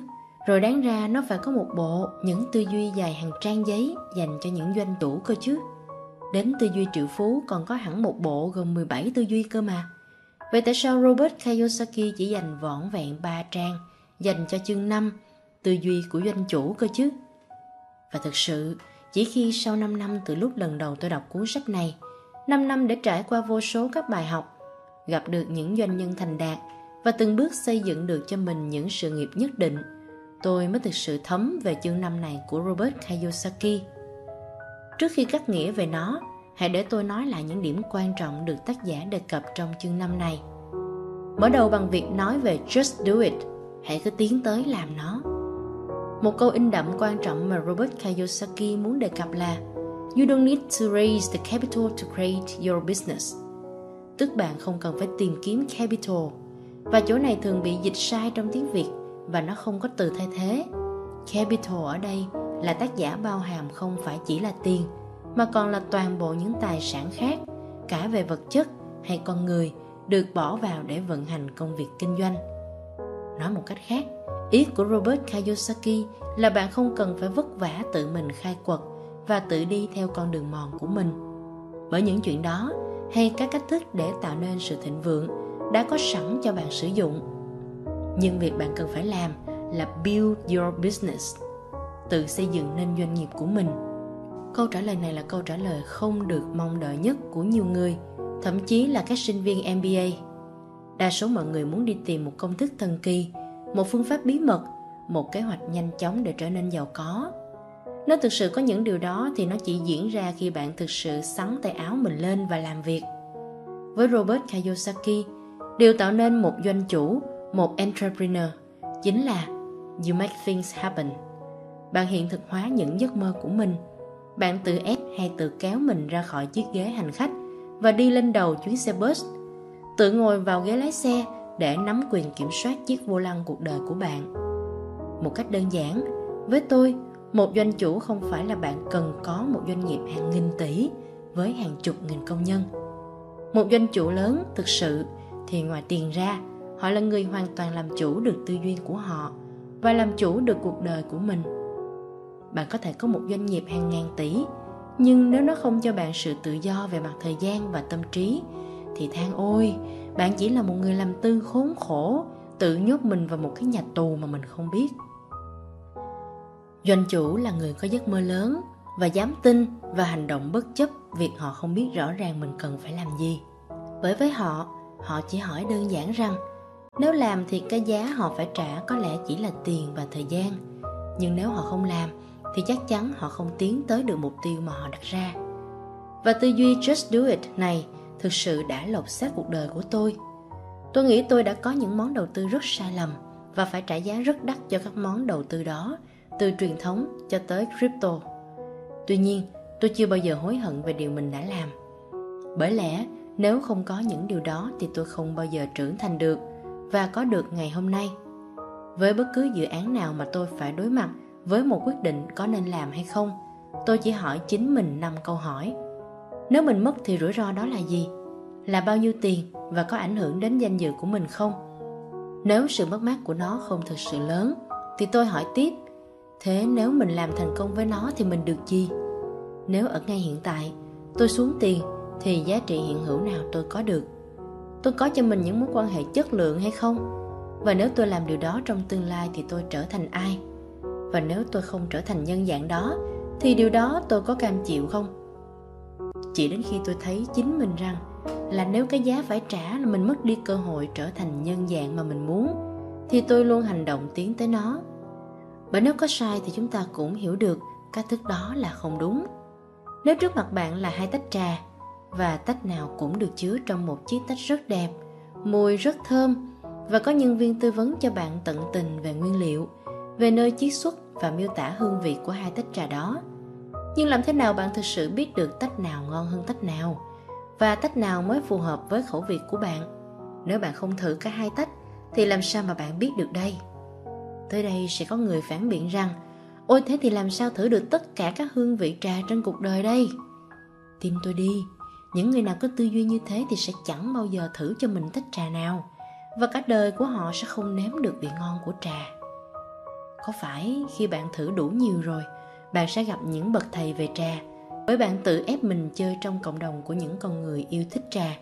Và rồi có phải khi đó sẽ có những người chỉ bạn à hương vị này sẽ ngon hơn hương vị kia trà từ nơi này là tuyệt vời nhất. Và chính khi đó bạn sẽ tìm được thứ phù hợp nhất với bạn thông qua sự chỉ dẫn của những chuyên gia. Cuộc sống cũng vậy thôi. Chỉ khi bạn lao tới và tiến về phía trước, thì con đường mới mở ra cho bạn. Nếu bạn không gõ, cửa chắc chắn sẽ không bao giờ mở. Nhưng hãy yên tâm, mọi thứ đã có sẵn rồi. Hãy cứ vững tin mà đi, và bạn chắc chắn tìm được chúng. Hãy tóm lấy nó và ở phần tiếp theo trong chương 5 Robert Kiyosaki nói về những điều kiện cần thiết để trở thành một doanh chủ. Liệu bạn sẽ cần đánh đổi điều gì để trở thành nhân dạng và có được cuộc sống mà bạn mong muốn? Rất đơn giản, sự đánh đổi duy nhất chính là bạn cần sự dũng cảm để khai phá, phát triển và cống hiến tài năng của bạn cho thế giới. Ở đây tôi dịch chữ discover là khai phá chứ không phải là khám phá. Với tôi, vốn dĩ bên trong mỗi người chúng ta đã là một viên kim cương. Có nhiều người tốn cả đời họ đã đi tìm xem mình mạnh về điều gì, mình yếu cái gì và rồi đi khám phá về đam mê của mình. Với tôi, điều đó là sự lãng phí thời gian. Bởi lẽ, cách duy nhất để bạn biết mình thực sự là ai là bằng cách dấn thân vào hành trình trở thành một doanh chủ. Những phẩm chất của một doanh chủ chưa bao giờ là bẩm sinh mà tất cả là được thông qua sự rèn luyện. Có người nghĩ rằng mình là người hướng nội và họ bắt đầu biện minh cho sự thất bại của họ là do tính cách đó. Nhưng có phải nếu một người thực sự cháy bỏng với giấc mơ của anh ta thì nếu cách để đạt được giấc mơ ấy là phải mở lòng và giao lưu với người khác, anh ta phải can đảm để thoát ra khỏi vùng an toàn của mình và làm điều mình chưa bao giờ từng làm. Sự can đảm để khai phá, phát triển và cống hiến mà Robert Kiyosaki nói ở đây chính là điều đó. Hãy dám bước ra khỏi vùng an toàn để đạt bằng được kết quả mà bạn mong muốn. Có thế bạn mới thực sự biết mình là ai, mình cần làm gì để phát triển chính mình, để từ đó bạn thực sự cống hiến được tài năng của bạn cho thế giới. Tư duy quan trọng nhất ở đây chính là the big why, khi lý do tại sao bạn phải làm một việc gì đó đủ lớn thì how cách làm không còn ý nghĩa nào nữa. Bạn chắc chắn đạt được điều bạn muốn khi lý do bạn đủ lớn the big why đó là gì đó chính là giấc mơ chính là nhân dạng mà bạn hằng muốn trở thành khi bạn còn nhỏ và như robert kiyosaki nói lý do quan trọng nhất bạn phải trở thành một doanh chủ và tạo ra doanh nghiệp riêng của bạn chính là để get your dignity back tìm lại được phẩm chất hay nhân dạng bạn vốn có. Và kết thúc chương 5, Robert Kiyosaki kết lại bằng A Maserati Mind, tư duy lái Maserati. Maserati là một hãng siêu xe hạng sang và điều tác giả muốn nói ở đây là nếu bạn để một người nông dân ở đằng sau tay lái của một chiếc Maserati thì sẽ không biến ông ta trở thành một tay đua được. Ông ta cần có những kỹ năng, cần được huấn luyện và quan trọng nhất là cần có tư duy của một tay đua cừ khôi. Khi nói You make things happen, bạn kiến tạo cuộc đời của bạn chính là bạn không than trách bất cứ ai hay bất cứ điều gì ở bên ngoài sẽ đến với bạn. Bạn tự nhận lấy 100% trách nhiệm về chính mình. Vâng, bạn sẽ cần một chiếc Maserati, nhưng yên tâm, chiếc Maserati đó đã đậu sẵn trước mặt bạn rồi. Và phần sau cuốn sách này sẽ nói về nó. Nhưng trước hết, điều quan trọng là ở chính bạn. Liệu bạn thực sự sẵn sàng để nắm lấy tay lái? Bạn thực sự có đủ dũng cảm để làm điều đó hay chưa? Để làm chủ cuộc đời của mình. Tóm tắt phần 1 tương lai của sự giàu có thực sự nằm ở cách thức triển khai một công việc kinh doanh nhằm thúc đẩy sự giàu có của toàn nhân loại trích lời Robert Kiyosaki tóm lại ở phần 1 điều mà tôi và cả Robert Kiyosaki muốn gửi gắm cho bạn là hãy mạnh mẽ bước khỏi vùng an toàn của mình để trở thành một doanh chủ, một entrepreneur thực thụ. Với doanh nghiệp thế kỷ 21, nó cho bạn cách kiếm tiền đúng đắn bằng việc giúp đỡ người khác và nhờ đó bạn sẽ xây dựng được sự giàu có tối hậu trong sự nghiệp của mình. Một trong những thế mạnh của kinh doanh theo mạng là ở chỗ nó vén bức màn bí mật lên và bắt đầu chỉ cho bạn cuộc sống ở góc phần tư si. Robert chia sẻ, và hơn nữa, Doanh nghiệp thế kỷ 21 chính là con đường ngắn nhất để bạn khám phá về nhóm 1% dân số và cách bạn cũng đạt được điều tương tự. Đã đến thời điểm mọi người trên khắp thế giới phải có một cơ hội bình đẳng để có được một cuộc sống giàu có và đầy đủ, chứ không phải dành cả cuộc đời làm lụng vất vả chỉ để phục vụ cho những người giàu ngày càng giàu thêm. Và đã đến thời điểm chính bạn phải có được cơ hội đó. Chào mừng đến với doanh nghiệp của thế kỷ 21. 8 giá trị kiến tạo sự thịnh vượng và doanh nghiệp vững mạnh. Doanh nghiệp thế kỷ 21 là gì? Tôi nhận ra rằng khi cá nhân đã đạt được thành công thì sự thành công ấy càng hoàn hảo hơn nếu bạn có thể giúp đỡ được nhiều người khác cũng tạo dựng được sự thành công cho chính họ. Trích lời Robert Kiyosaki Năm 1994, Robert Kiyosaki bắt đầu nghiên cứu lĩnh vực kinh doanh theo mạng một cách kỹ lưỡng. Ông đến tham dự tất cả các buổi thuyết trình mà ông được biết và lắng nghe chăm chú những gì được truyền đạt. Ông nghiên cứu hoạt động của từng công ty, xem xét những thành quả họ đạt được và đánh giá một cách cụ thể, cũng giống như cách thức mà ông thường tập trung vào bất kỳ liên doanh nào để đầu tư vốn. Thậm chí ông còn tham gia vào một số công ty nếu ông thấy thích những gì mình chứng kiến chỉ để mình có thể học hỏi thêm nhiều và trải nghiệm thực tế xem như thế nào. Cuối cùng, ông bắt đầu gặp gỡ một số lãnh đạo của các công ty và Robert rất ngạc nhiên khi thấy họ là một trong những người thông minh, tốt bụng, có đạo đức, cốt cách, cao cả và chuyên nghiệp nhất mà ông đã từng gặp trong suốt những năm tháng kinh doanh của mình. Khi đã vượt qua những định kiến và gặp gỡ những con người ông tôn trọng và cảm thấy thân thuộc, ông thấy mình đã tìm thấy bản chất của lĩnh vực hoạt động này và ông cũng ngạc nhiên với những gì mình đã khám phá. Khi ông lần đầu tiên tiếp cận với khái niệm về lĩnh vực kinh doanh theo mạng trong buổi hội nghị tìm kiếm cơ hội năm 1975, cánh cửa trong tâm trí ông đã đóng chặt với những ý tưởng. Bây giờ, 20 năm sau, quan điểm của ông đã hoàn toàn thay đổi. Thỉnh thoảng mọi người hỏi Robert, tại sao anh lại giới thiệu về kinh doanh theo mạng cho mọi người như một cách thức để tạo dựng sự giàu có, trong khi bản thân anh lại không làm giàu bằng cách đó? Thực tế, chính vì ông đã không tạo dựng khối tài sản của mình thông qua kinh doanh theo mạng, nên ông có thể đánh giá khách quan hơn về lĩnh vực này. Ông đánh giá cao loại hình kinh doanh này trong vai trò là một người ngoài cuộc, và sau khi ông đã tạo dựng được sự giàu có và thiết lập được sự tự do tài chính cho bản thân mình. Trong lĩnh vực kinh doanh theo mạng, chúng tôi sử dụng những điều thực tế. Sức mạnh thực sự của mô hình Robert, những gì ông đề cập đến như là đồng bẩy tài chính, ở chỗ khi là một đại diện, bạn không chỉ được trả hoa hồng trên những sản phẩm được sử dụng bởi những người bạn giới thiệu với công ty, mà còn trên những sản phẩm được mua bởi những người do họ giới thiệu, trực tiếp và gián tiếp. Điều này thực sự mang lại hiệu quả. Vậy liệu mô hình đó có hoạt động hiệu quả không? Bạn biết câu trả lời cho vấn đề đó. Ngày nay bán hàng trực tiếp hay kinh doanh theo mạng đã mang lại nguồn doanh thu trên 110 tỷ đô la trên phạm vi toàn cầu tạo nên một khối kinh tế tương đương với quy mô của nền kinh tế New Zealand, Pakistan hoặc Philippines. Tôi thường miêu tả mô hình kinh doanh này với cả hai thuật ngữ bán hàng trực tiếp và kinh doanh theo mạng, bởi vì ngày nay hầu hết các công ty bán hàng trực tiếp đều áp dụng mô hình tập trung kinh doanh theo mạng. Tuy nhiên trong cuốn sách này, tôi chỉ sử dụng thuật ngữ kinh doanh theo mạng trong những vấn đề được đề cập Lý do giải thích cho tổng doanh thu từ lĩnh vực kinh doanh theo mạng tiếp tục gia tăng ở chỗ đó thực sự là mô hình hai bên cùng có lợi.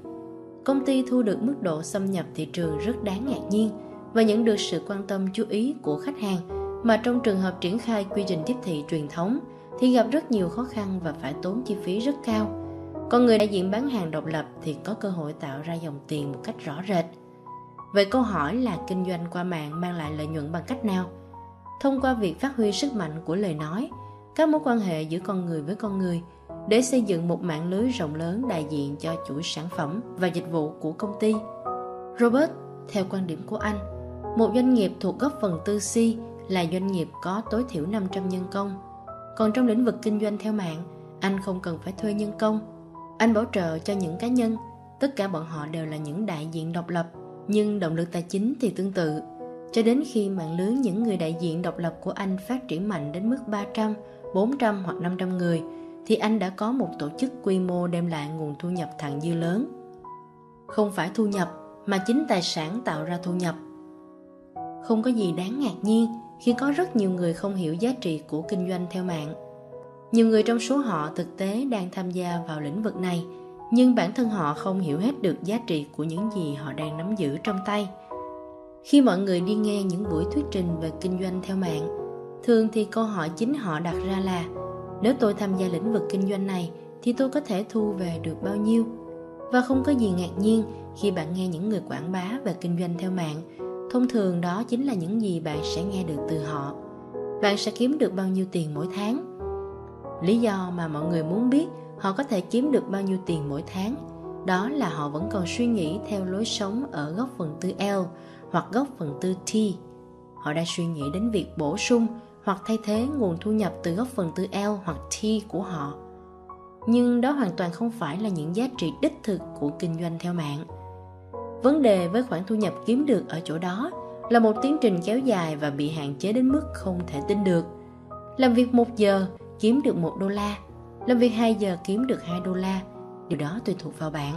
Có nghĩa là bạn không bao giờ có thể dừng lại. Như tôi đã từng đề cập, đó là một cái bẫy. Hầu hết mọi người đều cảm nhận được điều đó theo bản năng, nhưng họ lại cho rằng con đường thoát khỏi cái bẫy là kiếm thêm thu nhập. Nhưng việc kiếm được thu nhập nhiều hơn không thay đổi được thực tế căn bản gắn chặt với nguồn thu nhập của bạn. Thực tế thường xuyên kiếm thêm thu nhập chỉ góp phần làm cho nút thòng lọng thắt chặt hơn. Các góp phần tư si và đi không phải về việc kiếm thêm thu nhập mà chúng ta đề cập đến việc sở hữu tài sản để tạo ra thu nhập. Những thứ mà mọi người cho rằng đó là tài sản lại không phải là tài sản, thực tế chúng là tiêu sản. Yếu tố xác định xem thứ gì đó là tài sản hay tiêu sản chính là dòng tiền chứ không phải một giá trị trừu tượng nào đó. Nói cách khác, có phải chúng đang tạo ra dòng tiền chảy về túi của bạn hay chúng đang lấy tiền ra khỏi túi của bạn? Chính xác, ngôi nhà của bạn không phải là tài sản, nó là tiêu sản. Nhưng chờ chút, bạn có thể nói, ngôi nhà của tôi trị giá hàng trăm ngàn đô la. Ồ thật chứ, khi nào? Khi bạn bán nó đi tại một thời điểm giả định nào đó trong tương lai chăng? Nhưng sau đó bạn sẽ sống ở đâu? Bạn sẽ lấy số tiền thu được mua một ngôi nhà khác để sống. Tất nhiên, vậy giá trị nó nằm ở đâu? Có phải là thu nhập thực tế mà bạn có thể nắm giữ trong tay và sử dụng để mua bán hoặc đầu tư vào bất kể thứ gì bạn thích chăng? Không phải thế, không đúng một chút nào. Ngôi nhà của bạn không phải là tài sản, nó là cái lỗ hút tiền của bạn. Cách thức phân biệt tài sản với một cái lỗ hút tiền. Hãy bỏ qua định nghĩa trong từ điển. Chúng ta hãy nói về thế giới thực tế. Tài sản là thứ làm việc cho bạn. Nhờ đó bạn không phải làm việc trong quãng đời còn lại của mình. Người cha nghèo của tôi luôn nói làm việc để có một công việc. Còn người cha giàu lại nói hãy tạo dựng các tài sản. Sức mạnh của việc sống trong góc phần tư si ở chỗ khi bạn xây dựng một doanh nghiệp là bạn đang tạo dựng một tài sản. Trong công ty Rich Dad, chúng tôi có các văn phòng trên khắp thế giới. Dù tôi có làm việc, nghỉ ngơi hoặc chơi đánh golf, thì nguồn thu nhập đều đổ về. Đó chính là nguồn thu nhập thụ động, nguồn thu nhập thặng dư. Khi tôi không còn làm việc chăm chỉ cho một công việc, tôi sẽ làm việc thật cực lực để tạo dựng một tài sản. Đơn giản bởi vì tôi suy nghĩ như một người giàu có, chứ không phải như một người làm công. Bởi vì sở hữu một doanh nghiệp là sở hữu một tài sản. Khi bạn xây dựng một doanh nghiệp kinh doanh theo mạng, bạn không chỉ học hỏi những kỹ năng sống quan trọng mà còn đang tạo dựng một tài sản thực sự cho bản thân mình. Trong công việc, bạn kiếm được thu nhập. Trong lĩnh vực kinh doanh theo mạng, thay vì kiếm thu nhập, bạn gây dựng một tài sản, doanh nghiệp của bạn. Và bạn biết đó, tài sản thì tạo ra nguồn thu nhập. Tôi chỉ đầu tư vào những thứ mang lại tiền cho mình. Nếu nó kiếm tiền cho tôi thì đó là tài sản. Còn nếu nó tiêu tiền của tôi thì đó là tiêu sản. Tôi có hai con xe Porsche Chúng là những tiêu sản, tôi không trực tiếp bỏ tiền ra mua chúng và sở hữu một cách rõ ràng. Nhưng chúng không mang tiền về túi của tôi, mà trái lại, chúng móc tiền ra khỏi túi của tôi. Đó không hề là những kiến thức cao siêu. Đối với những người hiểu vấn đề này thì tài sản số 1 luôn là doanh nghiệp và tài sản số 2 thường là bất động sản. Và thậm chí với bất động sản, bạn phải hiểu được sự khác biệt giữa dòng tiền và lãi vốn. Hầu hết mọi người không nắm được sự khác biệt này khi đầu tư, họ đầu tư để có lãi vốn. Họ sẽ nói, nhà của tôi đã tăng giá trị, xe của tôi đã tăng giá trị. Đó là lãi vốn chứ không phải dòng tiền.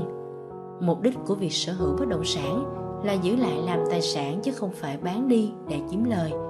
Nếu bạn mua một bất động sản với giá 100.000 đô la và sau đó bán đi được 200.000 đô la thì đó không phải là tài sản. Bạn chỉ kiếm được 100.000 đô la lãi vốn bạn thanh lý tài sản đó để lấy tiền. Bạn đã kết liễu tài sản của mình. Nó giống như việc bạn bán con bò để lấy tiền. Còn tôi thì thích sở hữu chú bò và bán sữa hơn. Đây là vấn đề lớn nhất khi có một công việc. Công việc không phải là tài sản. Bạn không thể rao bán nó trên ebay. Bạn không thể cho thuê nó. Bạn cũng không thể có được lợi tức từ nó.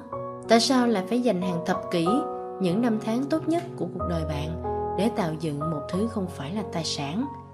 Hay nói chính xác hơn, tại sao lại tạo dựng tài sản cho người khác, chứ không phải cho riêng bạn? Bởi vì chẳng có gì sai về điều đó. Khi bạn làm một công việc thì bạn đang gây dựng một tài sản. Có điều đó không phải là tài sản của bạn. Chúng ta bị tư tưởng này ăn sâu đến nỗi việc có một công việc tốt phải chứa đựng một giá trị cố hữu nào đó, nhưng thực ra hoàn toàn không có một giá trị nào. Và hơn thế, thu nhập từ công việc thường bị đánh thuế ở mức cao hơn so với bất kỳ hình thức thu nhập nào khác. Như thể việc sắp đặt cái gì đó không phù hợp với bạn. Tuy nhiên, đó lại là cái giá mà một số người sẵn sàng trả để có được sự ổn định và đảm bảo trong góp phần tư eo. Kinh doanh theo mạng không phải là việc bán sản phẩm hoặc kiếm thu nhập. Quan niệm sai lầm lớn nhất, rất phổ biến về kinh doanh theo mạng, cho rằng đó là lĩnh vực kinh doanh bán hàng nhưng việc bán hàng chỉ là kiếm càng nhiều thu nhập. Vấn đề ở chỗ, nếu bạn ngừng hoạt động thì nguồn thu nhập cũng hết. Nhân viên bán hàng có một công việc cụ thể. Nếu bạn đứng bán sau quầy ở một cửa hàng, thì bạn đang đứng ở góc phần tư L nếu bạn kinh doanh cho bản thân mình, bán bảo hiểm, nhà đất hoặc trang sức, thì bạn đang ở góc phần tư T. Nhưng trong cả hai hình thức này, bạn đều có một công việc và công việc của bạn là bán hàng đó không phải là cách thức tạo dựng sự giàu có hoặc sự tự do cho bạn. Những gì bạn mong muốn không phải là một công việc khác, mà một địa chỉ khác, một địa chỉ ở góc phần tư C. John, Robert, điều đó hoàn toàn đúng. Mọi người thường cho rằng thành công trong lĩnh vực kinh doanh theo mạng có nghĩa là trở nên xuất sắc trong bán hàng. Nhưng điểm mấu chốt của kinh doanh theo mạng không phải là trở nên xuất sắc trong việc bán sản phẩm hay dịch vụ cụ thể bởi vì dù bạn có giỏi đến mức nào trong việc bán hàng, cũng chẳng nói lên được điều gì cả. Và thành thật mà nói là nếu bạn cũng giống như hầu hết mọi người, thì bạn không nghĩ là mình giỏi về việc đó. Chỉ có nhiều thu nhập mà bạn kiếm được qua bán hàng mà thôi. Rốt cuộc, cần phải có rất nhiều thời gian cho một ngày, đúng không? Trong lĩnh vực kinh doanh theo mạng, điểm mấu chốt không phải là bán một sản phẩm, mà là tạo dựng một mạng lưới, một nhóm người tất cả đều đại diện cho một sản phẩm hoặc một dịch vụ để chia sẻ với những người khác. Mục đích không phải để bạn hoặc bất kỳ cá nhân nào khác bán được nhiều sản phẩm, mà để cho nhiều người trở thành khách hàng tốt nhất của riêng họ. Bán và cung cấp dịch vụ cho một lượng khách hàng vừa phải, tuyển dụng và chỉ cho nhiều người khác cách thức triển khai tương tự. Và đây là lý do bạn muốn tạo dựng nhóm đại diện độc lập. Một khi bạn thực hiện, bạn có biết những gì mình sẽ có không? Một tài sản tạo ra thu nhập cho bạn, nguồn thu nhập thụ động. Trong chương 13 tôi sẽ đề nghị John giải thích một cách đầy đủ hơn lý do tại sao kinh doanh theo mạng lại không phải việc bán hàng hoặc trở thành một nhân viên bán hàng.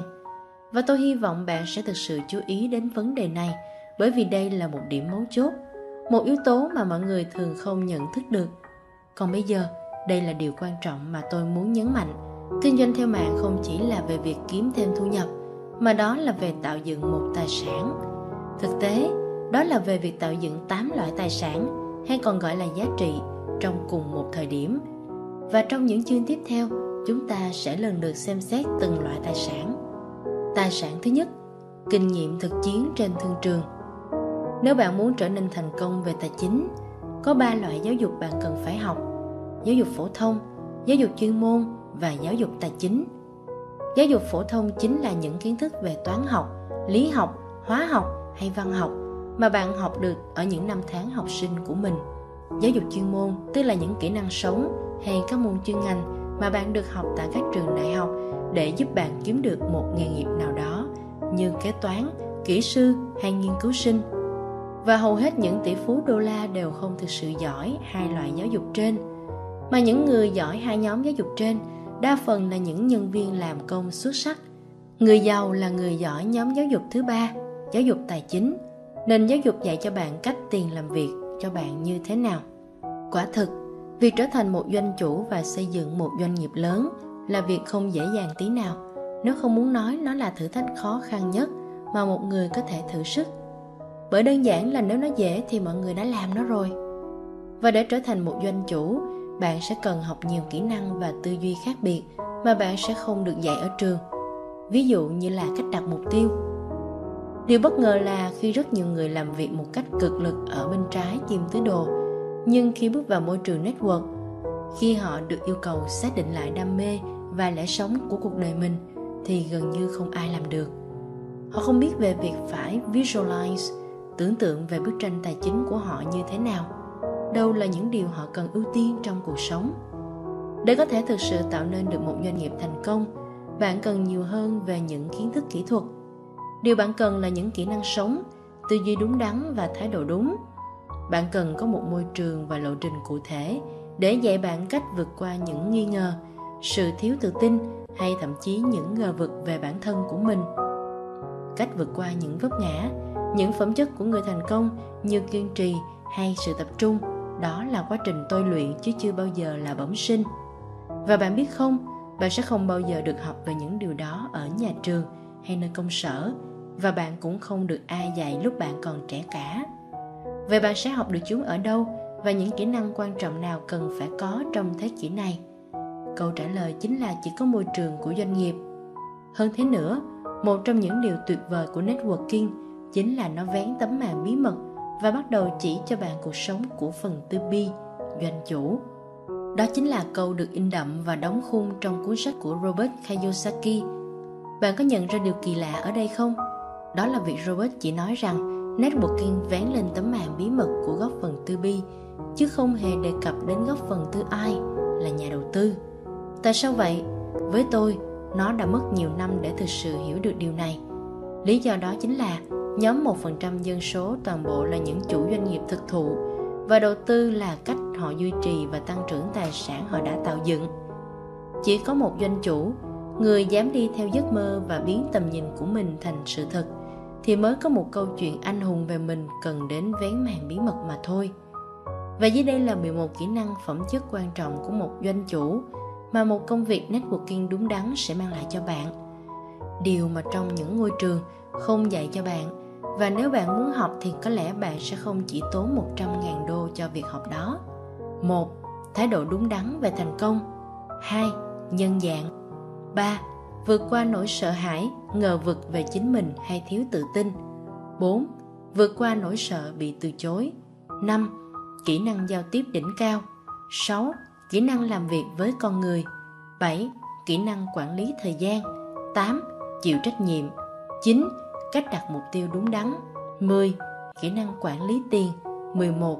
Kỹ năng đầu tư Doanh nghiệp thế kỷ 21 chính là nơi duy nhất bạn có thể kiếm tiền trong khi bạn đang học để hoàn thiện bản thân của mình để trở thành một doanh chủ thực sự, chứ không phải một người làm công tài sản thứ hai, con đường phát triển bản thân đến kèm với lợi nhuận tôi không hiểu vì sao mà người dịch cuốn sách này là dịch giá trị hai từ profitable path of personal development sang con đường hiệu quả để phát triển bản thân. Như đã nói, nơi đây chính là nơi không phải để bạn học để kiếm tiền, mà là trong lúc bạn kiếm tiền, bạn mới có thể học hỏi và phát triển mình được. Để trở nên giàu có, bạn không thể chỉ trông đợi vào sự may mắn hay sự chờ thời được. Hay bạn cũng không thể chỉ nhìn vào một cách mới hay cơ hội mới để kiếm thêm thu nhập phụ mà để trở nên giàu có bạn phải thực sự thay đổi giá trị cốt lõi của mình. Và điều đó không phải chỉ là thay đổi cái bạn đang làm và thực ra chính là thay đổi nhân dạng bạn đang có. Bạn của robert kiyosaki là tổng thống donald trump. Ông ta là một tỷ phú nổi tiếng nhưng không ít lần ông ta đã phải phá sản. Và có một lần tổng thống trump đã nói về trải nghiệm ông ta ngập đầu trong đống nợ 9,2 tỷ đô la. Tôi đi ngang qua một người ăn mày và chợt nhận ra rằng người ăn mày đó còn giàu hơn tôi tận 9,2 tỷ đô. Nhưng không lâu sau đó, Donald lại trở lại ngôi vị tỷ phú đô la của mình. Tại sao lại như vậy? Bởi vì đó chính là con người của ông ta, hay chính xác là con người mà ông ấy đã trở thành. Có một điều quan trọng về networking mà Robert Kiyosaki đã nói ở phần này, đó là tôi tin chắc rằng những ai kiên định với network marketing – sẽ càng ngày càng trở nên tốt và thành công hơn. Chỉ có duy nhất một lý do để họ thất bại chính là họ bỏ cuộc. Nhưng để phát triển công việc kinh doanh của bạn, điều duy nhất bạn cần phải thay đổi và phát triển chính là bản thân của mình. Hãy nhớ, con đường chiến thắng đã ở sẵn bên trong bạn, nhưng kẻ thất bại cũng đang ngay bên trong bạn. Và chắc chắn luôn có những cuộc đấu tranh giữa hai con người đó. Kẻ thua cuộc sẽ luôn nói với bạn rằng, tôi không mua nổi đâu nó mắc quá. Bạn không thể làm được đâu. Nó rủi ro quá, không có sự chắc chắn hay đảm bảo nào cả. Và bạn cũng đừng cảm thấy buồn vì đã từng có những suy nghĩ đó. Tất cả ai trong chúng ta đều từng đã trải qua như vậy. Chúng ta luôn có những vai diễn trú ngụ trong con người của mình. Và bất cứ khi nào chúng ta để cho sự sợ hãi, sự ngờ vực hay bản ngã của mình chiến thắng, kẻ thua cuộc sẽ kiểm soát mình. Điều đáng tiếc thay là không ai trong chúng ta được dạy hay trang bị những kiến thức cần thiết để giải quyết vấn đề này. Tuy nhiên, đây lại là một kỹ năng quan trọng, một kỹ năng thực sự cần thiết cho những ai muốn trở thành một doanh chủ. Đó chính là cách suy nghĩ như một doanh chủ. Và tư duy này là điều quan trọng nhất mà bạn sẽ học được khi bạn bắt đầu xây dựng hệ thống của mình. Network marketing cho bạn cơ hội để đối mặt với nỗi sợ, xử lý chúng, vượt qua chúng và đưa con người winner thắng cuộc về lại phía bạn những chú bướm trước khi trở nên xinh đẹp như thế đều phải trải qua quá trình kén nhộng và môi trường networking là chiếc kén bạn cần để giúp bạn lột xác. Có một câu chuyện thú vị về Robert Kiyosaki và phu nhân của ông, bà Kim. Lần đầu tiên khi Robert gặp Kim đã bị choáng ngợp trước vẻ đẹp của cô ấy và ông đã chủ động hẹn hò với cô nhưng Kim đã dứt khoát nói không. Và rồi Robert lại mời Kim đi ăn vào lần thứ hai. Kim lại vẫn nói không. Chưa từ bỏ, Robert lại tiếp tục thuyết phục Kim đi chơi với mình. Nhưng cô vẫn nói, không. Với mỗi lần từ chối đó, ông bắt đầu đánh mất đi sự tự tin vốn có của mình và sinh ra sự hụt hẫng. Và nếu Robert đã không học cách vượt qua sự từ chối và nghi ngờ về chính bản thân của mình, ông đã không đủ kiên trì để theo đuổi Kim trong suốt 6 tháng. Và một ngày, chim đã nói có, và họ đã ở bên nhau từ đó đến giờ. Điều mà Robert cố nói ở đây là vấn đề không phải nằm ở công việc kinh doanh hay tiền, mà nó là về chính cuộc sống của bạn. Cách bạn kiếm tiền và xây dựng sự nghiệp của chính mình là cách thức bạn tìm thấy định mệnh và xây dựng huyền thoại cho mình. Tài sản thứ ba, vòng tròn quan hệ với những người bạn chia sẻ cùng giấc mơ và giá trị với bạn. Điều này có vẻ khó nghe, nhưng nếu bạn muốn tạo dựng một đời sống kinh tế khác biệt trong cuộc đời – bạn có thể phải cần những người bạn mới chứ không phải cần công việc mới. Tại sao vậy? Bởi vì cho dù họ có yêu bạn và thậm chí họ không có ý như vậy thì những người bây giờ bạn đang làm việc cùng có thể níu kéo bạn lại. Bạn có thể nghe thấy ai đó nói rằng thu nhập của bạn có xu hướng tương đương với thu nhập trung bình của năm người bạn thân nhất gộp lại và chắc chắn bạn đã nghe đến câu nói bạn hội cùng thuyền điều đó hoàn toàn đúng với người giàu người nghèo và người trung lưu. Hay nói cách khác, mạng lưới giàu đi với người giàu, mạng lưới nghèo gắn với những người nghèo khó và tầng lớp trung lưu giao du với tầng lớp trung lưu. Người cha giàu của tôi thường nói, nếu con muốn thành người giàu thì con phải lập mạng lưới với những người giàu có hoặc những người có thể giúp con giàu có. Rất nhiều người dành cả cuộc đời giao du và kết mạng lưới với những người níu kéo họ lại về mặt tài chính trong một doanh nghiệp kinh doanh theo mạng. Bạn giao du với những người có mặt ở đó để giúp đỡ bạn trở nên giàu có hơn.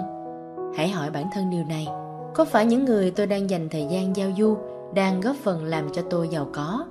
Hay có phải họ quan tâm nhiều hơn đến tôi để tôi tiếp tục là một công nhân làm việc chăm chỉ? Và tôi cũng muốn nhắc nhở bạn rằng điều đó không có gì đáng bàn với chính lĩnh vực kinh doanh theo mạng những gì thực sự đáng nói ở đây là bạn đang tạo ra một sự thay đổi mang tính chất địa chấn từ cuộc sống ở góc phần tư L hoặc T sang cuộc sống góc phần tư C. Điều này không đơn giản là tìm một công việc khác. Nó giống nhiều hơn chuyển đến sống ở một quốc gia khác, thay đổi một tôn giáo hoặc thay đổi đảng phái chính trị. Kinh doanh theo mạng không chỉ đem đến quá trình giáo dục tuyệt vời về kinh doanh, mà nó còn đem đến một thế giới những người bạn hoàn toàn mới. Những người bạn sẽ cùng chí hướng và chia sẻ những giá trị cốt lõi với bạn. Và hơn cả những người bạn, điều bạn sẽ có được chính là một gia đình thứ hai của mình nơi luôn có những người trao cho bạn niềm tin động lực và thúc đẩy bạn tiến về phía trước đâu phải ai cũng có thể giữ năng lượng của mình ở trạng thái đỉnh cao mãi được đúng không nào chắc chắn sẽ có những lúc bạn bị mất năng lượng và chính lúc đó, điều bạn cần là những người bạn tiếp thêm lửa cho bạn. Tài sản thứ tư, sức mạnh hệ thống của chính bạn. Mạng lưới hệ thống mới là quan trọng, chứ không phải sản phẩm. Một trong những thứ đầu tiên kết nối tôi với mô hình kinh doanh theo mạng, một cách nghiêm túc trong những năm 1990 rất đơn giản, nằm ở cụm từ mạng lưới. Tôi vẫn còn nhớ, người cha giàu thực đánh giá cao thuật ngữ này. Thomas Edison là một trong những người hùng của người cha giàu. Ngày nay mọi người thường biết đến Edison như là nhà phát minh bóng đèn điện. Nhưng đây không phải là sự thật. Edison không phát minh ra bóng đèn điện, Mà những gì ông tiến hành là cải thiện và làm cho bóng đèn trở nên hoàn thiện. Và thậm chí quan trọng hơn là ông đã chỉ ra cách thức để biến công việc này trở thành một mô hình kinh doanh. Sau khi bỏ học giữa chừng bởi vì giáo viên của ông cho rằng ông không đủ thông minh để theo đuổi việc học hành Edison đã làm công việc bán kẹo kéo và tạp chí trên những chuyến tàu. Không lâu sau đó, ông triển khai xuất bản tờ báo của riêng mình và trong vòng một năm, ông đã thuê một nhóm những cậu bé bán kẹo làm việc cho tờ báo của mình. Ông đã chuyển từ một nhân viên sang vị trí chủ doanh nghiệp. Sức mạnh không nằm ở sản phẩm, mà sức mạnh nằm trong mạng lưới. Nếu bạn muốn trở nên giàu có, thì chiến lược tốt nhất là tìm kiếm một cách thức xây dựng một mạng lưới mạng có tính khả thi và khả năng phát triển. Cậu bé Edison đã trưởng thành một cách năng động từ việc bán báo và học cách thức Morse để có thể chiếm được chân làm nhân viên điện báo. Không lâu sau, ông đã trở thành một nhân viên điện báo giỏi và đây chính là nơi ông đã học được bí quyết giúp ông trở thành triệu phú với vai trò một nhân viên điện báo. Ông đã nhận ra những gì có thể biến phát minh về điện báo trở nên thành công. Đó là mạng lưới đường truyền, hệ thống cột, con người có kỹ năng và trạm biến áp. Đó là sức mạnh của một mạng lưới. Edison rất nổi tiếng với việc cải tiến bóng đèn điện và làm cho sợi dây tóc trở nên hoàn hảo để bóng đèn trở thành hiện thực. Nhưng danh tiếng, tài năng thực sự của ông là chính ở chỗ tạo dựng một công ty truyền tải điện để đưa bóng điện thâm nhập vào đời sống xã hội. Công ty mà Edison thành lập đã mang về cho ông hàng triệu đô la, đó là General Electric. Những gì làm cho doanh nghiệp của Edison mang tính cách mạng không chỉ nằm ở bản thân bóng đèn điện mà còn cả hệ thống đường dây truyền tải điện mà các trạm biến áp cung cấp năng lượng cho bóng đèn.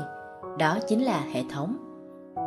Người cha giàu nói với tôi, những người giàu có nhất trên thế giới xây dựng mạng lưới, còn những người khác thì tìm kiếm công việc. Từ những ông trùm vận tải biển và ông trùm đường sắt cho tới Sam Walton, Bill Gates và Jeff Bezos cho thấy những tài sản lớn của thế giới được tạo ra bởi những con người biết cách thức xây dựng mạng lưới. Sam Walton không sản xuất hàng hóa cho mọi người. Ông xây dựng cách thức tạo nên mạng lưới phân phối hàng hóa. Bill Gates không chế tạo máy tính mà ông xây dựng hệ điều hành để chạy trên máy tính. Jeff Bezos không xuất bản sách mà ông xây dựng mạng lưới trực tuyến Amazon để bán sách trên mạng. Sức mạnh không nằm ở sản phẩm mà sức mạnh nằm trong mạng lưới. Nếu bạn muốn trở nên giàu có, thì chiến lược tốt nhất là tìm kiếm cách thức xây dựng một mạng lưới mạnh mẽ, có tính khả thi và khả năng phát triển. Tất nhiên, hầu hết chúng ta không phải là Thomas Edison, Sam Walter hay Bill Gates và sẽ không bao giờ trở thành được những con người đó. Đúng, sẽ luôn có những con người tiên phong sáng tạo đặc biệt trong mọi thế hệ, những người tạo ra các mạng lưới mới trị giá hàng triệu đô la từ hai bàn tay trắng. Như những con người kể trên đã làm được, nhưng đó không phải là một tham vọng hợp lý cho hàng chục ngàn người, chứ chưa nói đến hàng triệu con người. Đó là lý do tại sao kinh doanh theo mạng lại tuyệt vời đến vậy. Các công ty hoạt động trong lĩnh vực kinh doanh theo mạng hiện nay đem đến cho hàng triệu người giống như bản thân bạn cơ hội tạo dựng mạng lưới của riêng mình, chứ không phải dành cả cuộc đời làm việc cho mạng lưới của người khác. Định luật metcalf Robert metcalf người sáng lập công ty Tricom và cũng là một trong những người sáng lập nên mạng cục bộ Ethernet, rất nổi tiếng với việc đưa ra phương trình xác định giá trị của mạng lưới V bằng N bình phương. Hay nói cách khác, giá trị kinh tế của một mạng lưới V bằng tỷ lệ bình phương số lượng sử dụng mạng lưới N. Có thể hiểu một cách đơn giản về định luật Metcalfe như sau. Khi bạn tăng thêm số người sử dụng thì giá trị sẽ tăng theo cấp số nhân. Ví dụ mạng lưới điện thoại, Nếu bạn chỉ có một máy điện thoại, thì chiếc máy lẻ đó thực sự không có giá trị kinh tế. Nếu chỉ có một mình bạn có máy điện thoại, thì bạn sẽ gọi cho ai đây? Thời điểm bạn có thêm một máy điện thoại, theo định luật Metcalfe, thì giá trị kinh tế của mạng lưới điện thoại tăng gấp đôi. Giá trị kinh tế của mạng lưới sẽ chuyển từ con số 0 thành con số 4. Và khi có 3 máy điện thoại thì lúc đó giá trị kinh tế của mạng lưới lại là con số 9. Nói cách khác, giá trị kinh tế của một mạng lưới tăng theo cấp số mũ chứ không phải chỉ là các con số. Các mạng lưới đến với thế giới kinh doanh Mô hình doanh nghiệp cổ điển của kỷ nguyên công nghiệp vận hành giống như một vị hoàng đế. Nó được điều hành bởi một chính phủ trung ương tập quyền và cơ quan quản lý này vẫn duy trì đặc tính trung ương tập quyền cho dù nó đã phát triển đến mức nào. Trong những năm 1950, một mô hình doanh nghiệp mới xuất hiện. Mô hình duy trì tính kết nối không phải thông qua việc một văn phòng trung ương duy nhất tiến hành kiểm soát tất cả các bộ phận, mà thay vào đó là thông qua việc sử dụng mô hình một mạng lưới. Ý tưởng này có tính cách mạng đến mức nó hứng chịu rất nhiều chỉ trích và Quốc hội Mỹ đã phải thông qua 11 lần bỏ phiếu để quyết định đây là lĩnh vực kinh doanh phi pháp.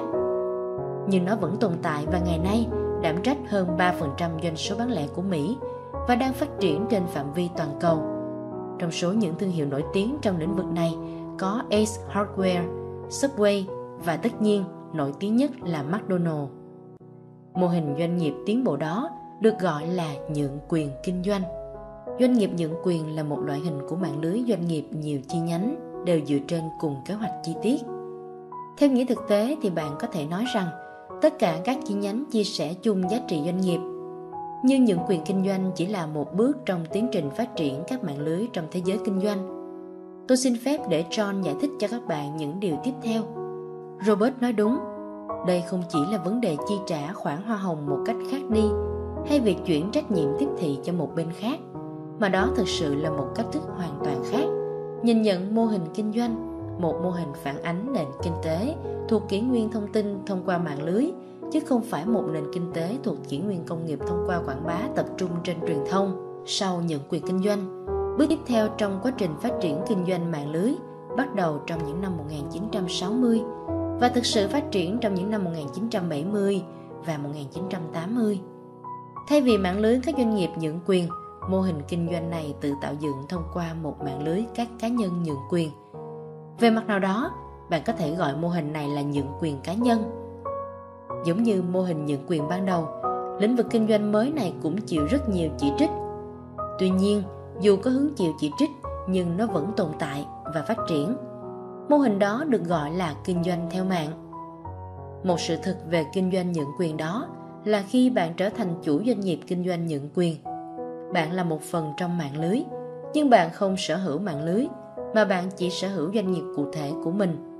Trái lại, khi là thành viên kinh doanh theo mạng, bạn có thể không chỉ xây dựng mạng lưới, mà thực tế bạn còn sở hữu mạng lưới của riêng mình.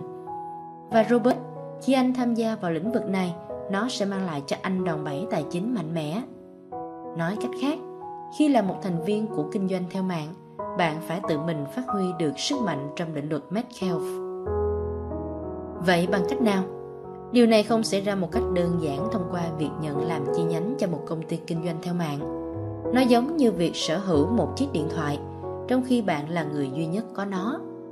Để phát huy được sức mạnh của định luật Metcalfe, bạn phải phát triển mạng lưới thông qua việc hình thành những bản sao của chính mình. Đó là những đối tác. Thời điểm có thêm một thành viên giống như bạn thì giá trị kinh tế cho mạng lưới của bạn được tính bằng bình phương. Khi có 3 thành viên thì giá trị kinh tế cho mạng lưới của bạn sẽ chuyển từ 4 sang 9. Khi mỗi người trong hai người thuộc nhóm của bạn lại phát triển được thêm hai người nữa, thì giá trị kinh tế của mạng lưới của bạn bắt đầu giống như một phi thuyền hướng tới mặt trăng. Bạn làm việc theo một cách số học, nhưng giá trị kinh tế của bạn lại tăng theo số mũ. Nói một cách đơn giản thì định luật Metcalfe cho rằng một mạng lưới có vai trò giống như một đòn bẩy. Mạng lưới cho phép bạn thúc đẩy thời gian và nỗ lực của mình. Archimedes, nhà vật lý Hy Lạp cổ đại khám phá ra nguyên tắc đòn bẩy, đã tuyên bố Hãy cho tôi một điểm tựa, tôi sẽ nhấc bổng trái đất lên. Để chứng minh cho sức mạnh vô hạn có thực của đòn bẩy, ông đã cho thiết kế một hệ thống dây rồng rọc tinh vi rồi gắn hệ thống này với một hạm đội tàu chiến của Hy Lạp. Khi mọi thứ sẵn sàng và đám đông đang dõi theo hành động của ông trở nên im lặng, Archimedes nắm một đòn gỗ và kéo hết sức mình và toàn bộ hạm đội tàu bắt đầu chuyển động. Đó chính là sức mạnh của một mạng lưới. Thông qua hệ thống dây, Archimedes có thể tạo ra một sức mạnh mà bình thường phải cần đến sức mạnh kết hợp của toàn thể vài ngàn thủy thủ. Và chính xác hệ thống dây đó là gì? Đó là một mạng lưới. Đó là sức mạnh phi thường làm cho những lời đồn đại lan truyền. Một người kể cho ba người, rồi mỗi người trong ba người lại kể cho ba người nữa. Rồi mỗi người trong số họ lại kể cho ba người khác nữa. Và chẳng bao lâu sau thì mọi người trong thành phố đều biết chuyện. Đó là cách thức các xu hướng thời trang lan rộng. Và đây cũng là chiến lược trung tâm của một doanh nghiệp kinh doanh theo mạng, phát huy sức mạnh của định luật Metcalfe để tăng cường nỗ lực của bạn thông qua một mạng lưới con người. Ngày nay, kinh doanh theo mạng là một trong những mô hình doanh nghiệp phát triển nhanh nhất trên thế giới. Tuy nhiên, hầu hết mọi người vẫn chưa nhận ra điều này. Tại sao vậy? Mọi người có thể nhìn thấy sản phẩm, sản phẩm trong gia đình hay sản phẩm tốt nhất, hoặc các dịch vụ viễn thông, tài chính hay pháp lý. Nhưng họ không nhận thấy được rằng đó không phải là sự kinh doanh thực sự. Kinh doanh thực sự không phải là sản phẩm mà nằm ở các hệ thống phân phối sản phẩm, không phải bóng đèn chiếu sáng của Edison mà chính mạng lưới dây truyền tải điện của ông mới có ý nghĩa. Mọi người vẫn không nắm bắt được giá trị của kinh doanh theo mạng, bởi vì đó là giá trị vô hình. Nó thực sự nhưng không phải hữu hình. Bạn không thể nhìn bằng mắt bình thường, bởi vì rất ít cái để nhìn được. Đó là một mô hình doanh nghiệp thực sự thuộc kỷ nguyên thông tin. Để nắm bắt được giá trị của nó, thì bằng mắt thường thôi chưa đủ, mà bạn cần phải mở rộng cả tâm trí mình. Không hề có những cổng hoa hay những cô gái lễ tân đứng chào đón bạn đến với vị trí trong doanh nghiệp của họ. Doanh nghiệp kinh doanh theo mạng đã mở rộng trên khắp thế giới. Tuy nhiên, phần lớn mọi người vẫn chưa nhìn thấy nó. Các doanh nghiệp như General Motors và General Electric là những doanh nghiệp thuộc thời đại công nghiệp. Các doanh nghiệp nhượng quyền kinh doanh như McDonald, Subway, hệ thống cửa hàng UPS, Ace Hardware là những doanh nghiệp còn lại là những doanh nghiệp chuyển đổi phát triển để bắt cầu cho con đường từ kỷ nguyên công nghiệp sang kỷ nguyên thông tin. Các doanh nghiệp kinh doanh theo mạng là những doanh nghiệp thực sự thuộc kỷ nguyên thông tin bởi vì những doanh nghiệp này không giải quyết vấn đề liên quan đến đất đai và nguyên vật liệu, nhà xưởng và nhân công mà với thông tin rõ ràng. Là một thành viên của kinh doanh theo mạng, bạn có thể nghĩ công việc của mình là nhằm tập trung và bán một sản phẩm. Nhưng sự thật không phải như vậy công việc của bạn là giao tiếp thông tin, để kể một câu chuyện vĩ đại và xây dựng một mạng lưới. Vâng công việc của bạn là giao tiếp thông tin, để kể một câu chuyện vĩ đại và xây dựng một mạng lưới. Bạn không nghe nhầm đâu, nếu chỉ muốn kiếm tiền thì bạn có thể có rất nhiều cơ hội kinh doanh khác nhau ngoài kia, và rất nhiều cơ hội kinh doanh cũng mang dáng vóc những mô hình kinh doanh theo mạng. Nhưng thực sự chúng không phải như vậy. Một mô hình doanh nghiệp thế kỷ 21 đúng nghĩa là khi bạn đến với môi trường đó, không phải là để bán hàng. Đồng ý là sẽ có sản phẩm để bạn bán. Nhưng vì thế khi bạn làm công việc đó, phải là để kể một câu chuyện vĩ đại về chính cuộc đời và nhân dạng của mình. Chỉ khi nào bạn nhận ra được tầm quan trọng của nhân dạng của mình, thì khi đó bạn mới làm chủ được việc xây dựng mạng lưới của chính mình. Rất nhiều người tham gia vào một mô hình kinh doanh theo mạng, chỉ đơn giản là vì họ dùng sản phẩm đó tốt và rồi muốn chia sẻ và kinh doanh với nó. Đó chính là tư duy cản trở sự giàu có mà bạn cần phải loại trừ ngay. Liệu bạn chỉ dùng một sản phẩm tốt đến trọn đời, hay bạn sẽ dùng nhiều loại sản phẩm tốt khác nhau vì nó là nhu cầu thiết yếu của cuộc sống con người. Người giàu là người hiểu và phân biệt rất rõ đâu là thứ để họ tiêu dùng và đâu là nơi họ tạo dựng sự nghiệp và công việc kinh doanh ra tiền của mình. Tài sản thứ năm một doanh nghiệp nhân bản và khả năng mở rộng đến không tưởng. Một sự thật quan trọng mà ít người để ý về network marketing, đó chính là nơi duy nhất bạn kinh doanh mà không cần phải là một người bán hàng giỏi. Điều quan trọng khi bắt đầu ngành network chính là hãy bỏ đi những điều bạn biết về bán hàng. Chìa khóa thành công trong việc bán hàng chính là điều bạn có thể làm. Còn chìa khóa thành công trong công việc xây dựng hệ thống chính là điều bạn có thể sao chép. Networking chỉ là cách chia sẻ thông tin, cách chia sẻ câu chuyện về cá nhân của mình, chứ không phải đi bán sản phẩm. Đó là về việc chúng ta cần phải quan tâm đến sự thành công của người khác. Chỉ một trong hai người có thể trở thành một người sale giỏi, nhưng ai cũng có thể trở thành một networker, một nhà lãnh đạo đại tài, nếu người đó thực sự nghiêm túc với giấc mơ của mình.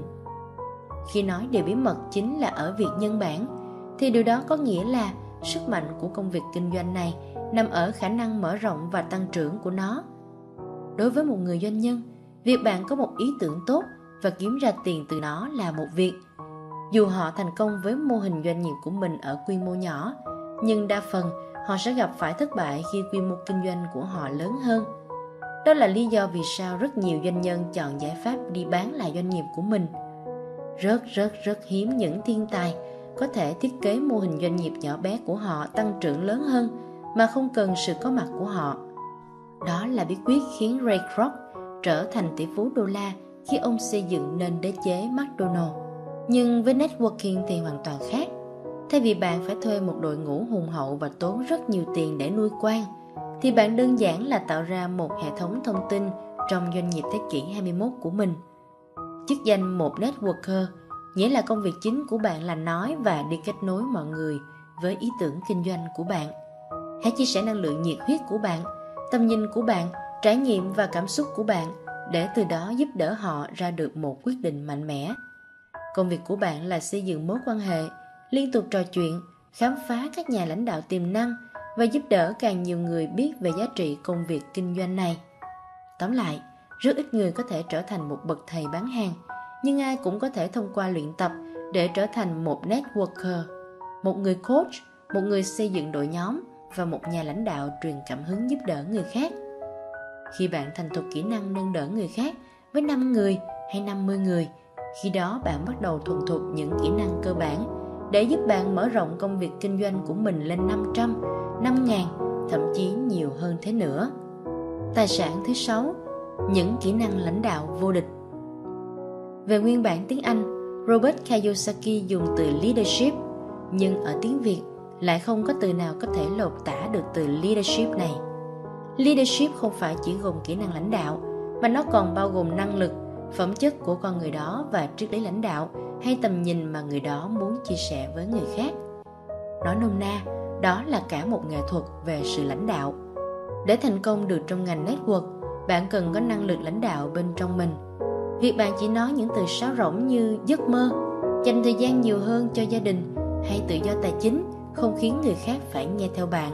Vấn đề không nằm ở việc bạn nhớ và lặp lại những từ đúng đắn, mà bạn phải phát triển khả năng nói chuyện trực tiếp với tâm hồn của người đối diện. Đây là điều vượt ra khỏi phạm vi của ngôn từ và đó chính là năng lực của một nhà lãnh đạo thực thụ.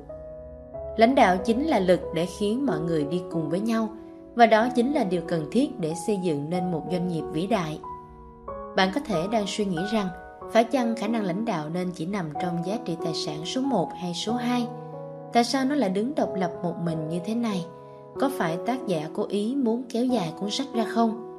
Câu trả lời là, khả năng lãnh đạo quý giá đến nỗi nó được nên xếp độc lập là một loại tài sản riêng biệt cách nói chuyện chạm trực tiếp đến trái tim của người khác leadership, lãnh đạo là năng lực khiến biến tầm nhìn mập mờ của bạn thành hiện thực một nhà lãnh đạo giỏi không phải là người nói lớn tiếng hay chỉ biết quát tháo người khác. Một nhà lãnh đạo giỏi là người thường im lặng, nhưng khi họ nói, lời nói của họ chạm tới trái tim và tâm hồn của chúng ta. Ở đây trong tiếng anh, tác giả dùng từ speak to our souls and our spirits.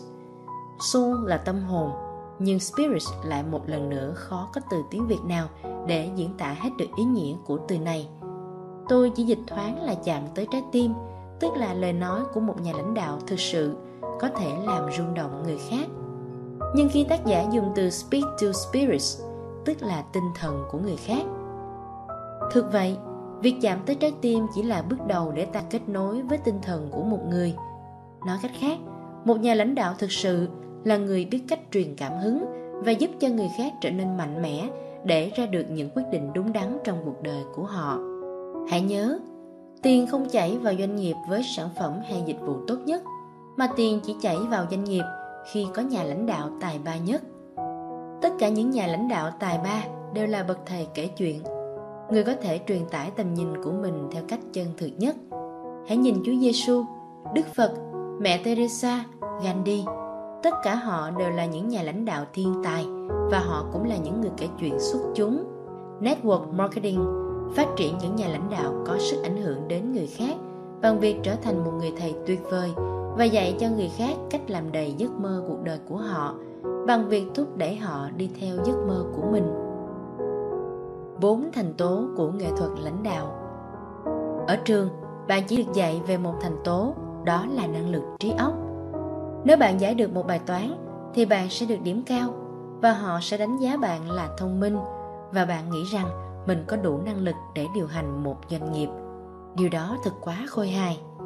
Để có thể trở thành một nhà lãnh đạo giỏi, bạn cần rèn luyện ở cả bốn khía cạnh: trí óc, tinh thần, cơ thể và cảm xúc. Nếu bạn không kiểm soát được cả bốn khía cạnh trên, bạn sẽ gặp phải thất bại. Và nếu bạn cũng không thể giúp những người khác phát triển ở cả bốn khía cạnh trên, bạn cũng thất bại. Để trở thành một người dẫn đầu, bạn phải luôn theo dõi và canh chừng từng hành động của những người trong hệ thống của bạn. Tài sản thứ bảy, cơ chế tạo nên sự giàu có thịnh vượng thực sự. Giàu có không đồng nghĩa với tiền bạc. Giàu có không đo đếm bằng quy mô của thu nhập và mức độ giàu có được đo bằng thời gian. Một trong những lý do thôi thúc tôi viết cuốn sách này chính là việc đảm bảo cho bạn nắm bắt được khác biệt cơ bản giữa tiền bạc và sự giàu có. Tại sao những người trúng số hàng triệu đô thường kết thúc trong khánh kiệt chỉ trong vòng 3 năm sau khi họ có được khoản tiền thưởng đáng mơ ước đó? Bởi vì trong khi họ có được một đống tiền bất ngờ, họ lại không có khái niệm về giàu có. Giàu có không đồng nghĩa với tiền bạc. Giàu có không đo đếm bằng quy mô của thu nhập, mà mức độ giàu có được đo bằng thời gian. Nếu tất cả tài sản tôi có là 1.000 đô la trong tài khoản tiết kiệm, xét và chi tiêu của tôi ở mức 100 đô la một ngày, thì sự giàu có của tôi chỉ tương đương với 10 ngày. Giàu có là khả năng sống sót bao nhiêu ngày trong tương lai. Hãy hỏi bản thân bạn, nếu hôm nay bạn ngừng làm việc, thì mình có thể sống sót về tài chính trong bao nhiêu lâu? Câu trả lời của bạn chính là sự giàu có của bạn tại thời điểm hiện tại. Cuối cùng, chúng ta hãy làm rõ hơn quan điểm này. Mức độ giàu có được đo bằng sự giàu có mà cuộc sống của bạn trải qua hôm nay, cộng với số ngày trong tương lai mà bạn có khả năng tiếp tục duy trì cuộc sống ở mức độ đó. Một lý do mà người giàu có thể trở nên giàu có hơn đó là do người giàu làm việc để có nhiều loại tiền khác nhau. Họ không làm việc để tạo thu nhập, họ làm việc để tạo dựng sự giàu có. Có sự khác biệt rất lớn giữa hai việc này. Một trong những giá trị sâu sắc nhất của một doanh nghiệp kinh doanh theo mạng và đây là một yếu tố mà phần lớn mọi người nghiên cứu lĩnh vực này không nắm bắt được. Đó là doanh nghiệp này là một động cơ tạo dựng sự giàu có cho các cá nhân. Doanh nghiệp này là một động cơ tạo dựng sự giàu có cho các cá nhân. Khi tôi nói điều này hàng năm, thật sự tôi không hiểu ý nghĩa của nó. Nhưng ngày nay, tôi bắt đầu hiểu được giá trị của câu nói này.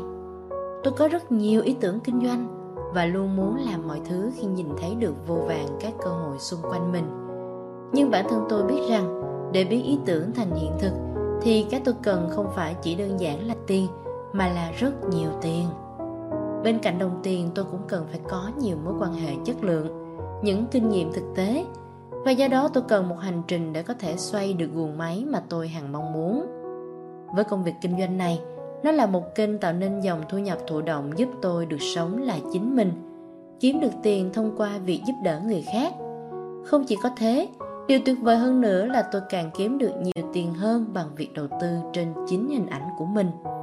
Bằng việc mình mua cho mình những trải nghiệm đắt giá trong cuộc sống. Công việc kinh doanh này là nơi duy nhất tôi biến những điều xa xỉ nhất thành những điều thiết yếu nhất trong cuộc sống của mình. Những điều xa xỉ đó không còn là sự tiêu xài hoang phí nữa, mà nó trở thành một món đầu tư cho chính giá trị của mình và tôi luôn trả cho mình trước. Như tôi đã từng nói, nếu chúng ta mua một ly cà phê thì chúng ta trả tiền cho ai trước? Có phải là ông chủ quán cà phê đó không? Bạn không muốn trả tiền cho người chủ quán. Tuy nhiên chúng ta không thể sống mà không uống cà phê được. Vậy các bạn cần là làm sao với một tách cà phê đó? Bạn bỏ tiền ra, bạn sẽ có được một hợp đồng hay một sign up để từ đó bạn trả tiền cho chính cơ hội của mình. Bốn bước để đạt tự do về tài chính.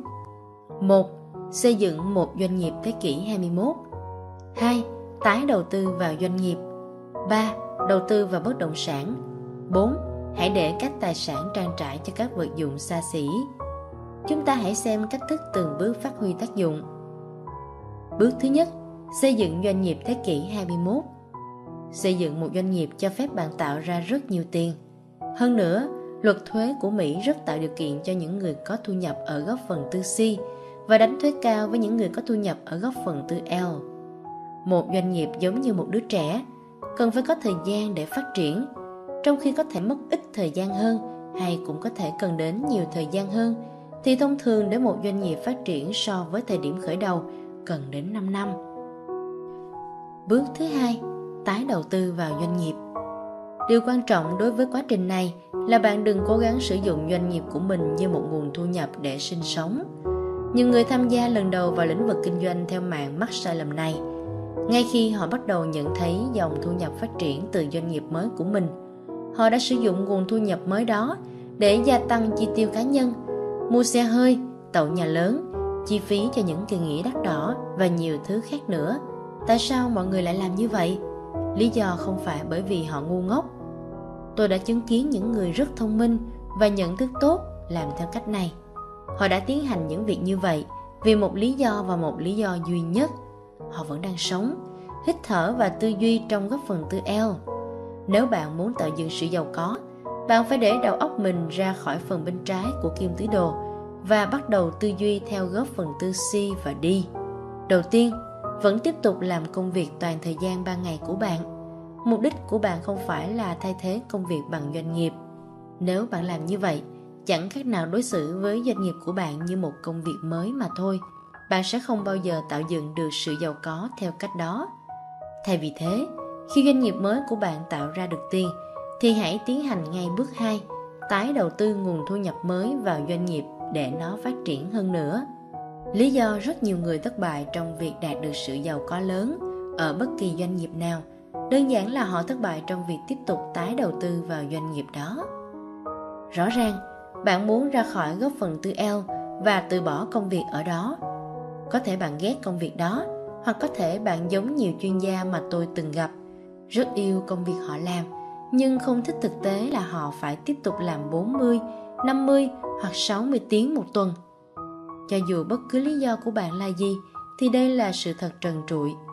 Nếu bạn lấy tất cả thu nhập khỏi doanh nghiệp mới của mình để đáp ứng chi tiêu cho cuộc sống hàng ngày thì không phải bạn đang gây dựng một doanh nghiệp mà bạn chỉ tạo dựng cho bản thân một công việc mới. Người chủ doanh nghiệp thực sự không bao giờ ngừng việc đầu tư và tái đầu tư để xây dựng doanh nghiệp. Lý do rất nhiều người thất bại trong việc đạt được sự giàu có lớn ở bất kỳ doanh nghiệp nào đơn giản là họ thất bại trong việc tiếp tục tái đầu tư vào doanh nghiệp đó. Vậy, việc tái đầu tư trong lĩnh vực kinh doanh theo mạng thì như thế nào? Một doanh nghiệp truyền thống có thể tái đầu tư thông qua xây dựng một nhà xưởng mới, chi tiền cho các chiến dịch quảng cáo trên phạm vi quốc gia, phát triển các dây chuyền sản xuất mới hoặc tiến hành mua các kênh phân phối mới. Nhưng trong vai trò là một thành viên kinh doanh theo mạng, bạn không phải tốn những chi phí này tự công ty kinh doanh theo mạng đảm nhiệm những khoản đầu tư này cho bạn về bạn tiến hành tái đầu tư cho doanh nghiệp của mình như thế nào chắc chắn có những khâu mà bạn có thể đầu tư tiền một cách thông minh vào quá trình đào tạo và giáo dục bản thân, vào việc đi lại để hỗ trợ cho mạng lưới phát triển ở các thành phố khác, vào các công cụ và nguồn lực thúc đẩy cũng như giáo dục để giúp nuôi dưỡng doanh nghiệp của bạn tuy vậy, trong hầu hết các khâu, Kinh doanh theo mạng là lĩnh vực kinh doanh mà phần lớn vốn đầu tư của bạn không phải là tiền bạc, mà chính là thời gian và nỗ lực. Điều đó có nghĩa là phần tốt hơn trong thu nhập mạng lưới đã sẵn có cho bạn để nuôi dưỡng tiến trình quan trọng trong việc tạo dựng sự giàu có cho bản thân mình. Nên nhớ, tôi nói rằng tạo dựng sự giàu có chứ không phải phung phí sự giàu có. Đừng mắc những sai lầm như tôi thấy mọi người hay mắc phải – Họ bắt đầu tiêu từng đồng đô la cuối cùng từ những tấm séc có được từ khoản lợi nhuận mới vào những chiếc xe hơi lớn hơn, ngôi nhà to hơn hay lối sống phóng túng hơn. Đừng lạm dụng khoản thu nhập kinh doanh mới để ném tiền qua cửa sổ. Hãy đối xử với sự trân trọng mà nó đáng được hưởng. Hãy đầu tư khoản thu nhập đó. Bước thứ ba, đầu tư vào bất động sản. Bạn hãy học cách đầu tư vào bất động sản. Bạn nên hiểu rõ tình hình tài chính của mình và tìm hiểu thị trường bất động sản. Lúc đó, bạn hãy đưa ra các quyết định đầu tư bất động sản loại nào. Mua một căn hộ với mục đích cho thuê hay đầu tư xây dựng khách sạn, khu nghỉ dưỡng. Bạn cũng cần có những chuyên gia của riêng mình để nhận những lời khuyên hữu ích từ họ. Những chuyên gia tư vấn sẽ giúp bạn tránh được những rủi ro, rắc rối với những người mua bán nhà và giúp cho quy trình mua bán diễn ra suôn sẻ, thuận lợi. Vì vậy ngay từ bây giờ, hãy tìm kiếm cho mình những chuyên gia giỏi, đáng tin cậy để tư vấn cho bạn về những vấn đề bạn còn chưa nắm rõ. Sau đó, bạn cũng cần xác định chu kỳ biến động, tính toán về tiềm năng phát triển, tìm ra chiến lược phù hợp cho từng giai đoạn, thời điểm tốt nhất để bán bất động sản. Đây chính là bí quyết đầu tư thành công của các nhà đầu tư chuyên nghiệp. Đầu tư bất động sản là bạn đang tạo dựng tài sản. Bước thứ tư, hãy để các tài sản chi trả cho những vật dụng xa xỉ. Để điều đó xảy ra, bạn phải xây dựng những tài sản này tới mức mà chúng có thể mua điều đó cho bạn. Bạn có thể hiểu cách thức nó làm việc như thế nào không? Bạn không sử dụng thu nhập của mình để tự mua những thứ xa xỉ. Bạn sử dụng thu nhập để tạo dựng các tài sản, doanh nghiệp và các khoản đầu tư bất động sản của bạn. Và sau đó, một khi chúng được xây dựng một cách hiệu quả để có thể tiến hành việc đó, bạn hãy để chúng mua cho bạn những thứ xa xỉ. Điều này đưa chúng ta đến vấn đề của những ước mơ. Tài sản thứ 8 Mơ lớn và khả năng hiện thực hóa sự điên rồ đó Một trong những thứ có giá trị nhất ở những công ty kinh doanh theo mạng là họ nhấn mạnh đến tầm quan trọng của việc theo đuổi những ước mơ của bạn. Hãy nhớ tôi không đề cập đến tầm quan trọng của việc có những ước mơ. Họ không muốn bạn có những ước mơ mà họ còn mong muốn bạn thực hiện những ước mơ đó. Hơn nữa, họ còn khuyến khích bạn ước mơ lớn. Một trong những thứ dễ chịu nhất xảy đến với tôi khi tôi bắt đầu nghiên cứu lĩnh vực kinh doanh theo mạng là tôi thấy mình có những ước mơ, thậm chí còn lớn hơn những ước mơ mà tôi đã từng có. Những doanh nghiệp truyền thống thường không quan tâm đến việc bạn có những ước mơ lớn. Những doanh nghiệp này vận hành tốt hơn nếu bạn có những ước mơ giản dị nhất.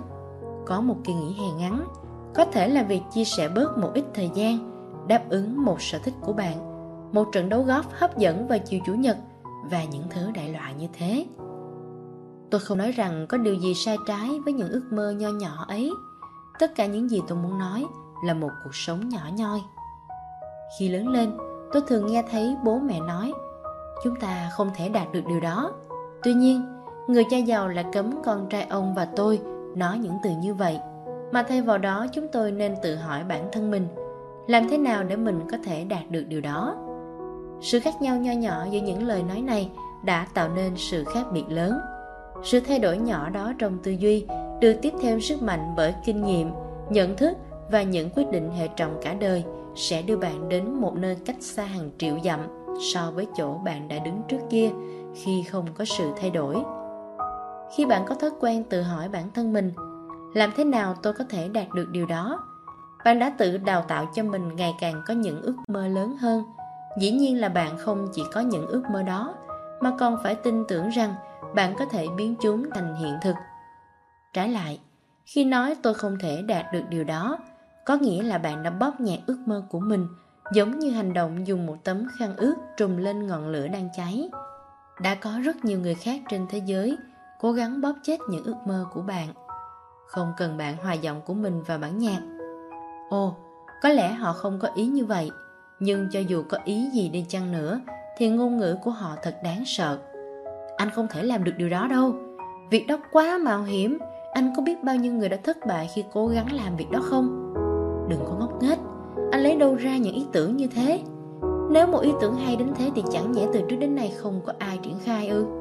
Ồ, tôi đã cố gắng làm việc đó cách đây 3 năm. Để tôi cho anh biết lý do tại sao nó lại không phát huy hiệu quả.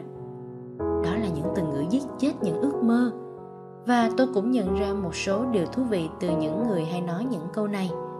Họ hầu hết luôn là những người đã bỏ cuộc trong tiến trình theo đuổi ước mơ của mình cần phải nỗ lực học hỏi và làm những gì tốt nhất nhằm phát huy sức mạnh cá nhân của bạn để có thể đạt được ngôi nhà lớn và trở thành con người bạn mong muốn trong một tiến trình rất quan trọng.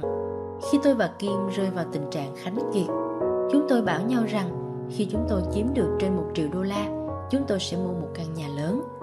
Chúng tôi đã làm vậy và chúng tôi cũng rất thích thú khi ở trong ngôi nhà. Nhưng bản thân căn nhà không quan trọng đối với chúng tôi và thậm chí có khả năng mua nhà đó cũng không quan trọng đối với chúng tôi. Những gì quan trọng đó là là những con người mà chúng tôi đã trở thành trong tiến trình đó. Cần phải nỗ lực học hỏi và làm những gì tốt nhất nhằm phát huy sức mạnh cá nhân của bạn để có thể đạt được ngôi nhà lớn và trở thành con người bạn mong muốn trong một tiến trình rất quan trọng.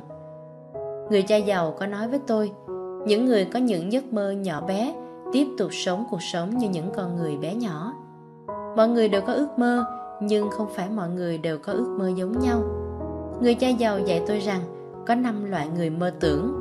Những người mơ về quá khứ, những người chỉ mơ những ước mơ nhỏ nhoi, những người đạt được một ước mơ và sau đó sống trong buồn chán, những người mơ những ước mơ lớn nhưng không có kế hoạch về cách thức đạt được ước mơ và thế họ kết thúc với số không tròn trĩnh những người có ước mơ lớn đạt được những ước mơ này và tiếp tục có những ước mơ thậm chí còn lớn hơn. Những người mơ về quá khứ. Đây là những người tin tưởng rằng những thành tựu xuất sắc nhất của họ thuộc về quá khứ.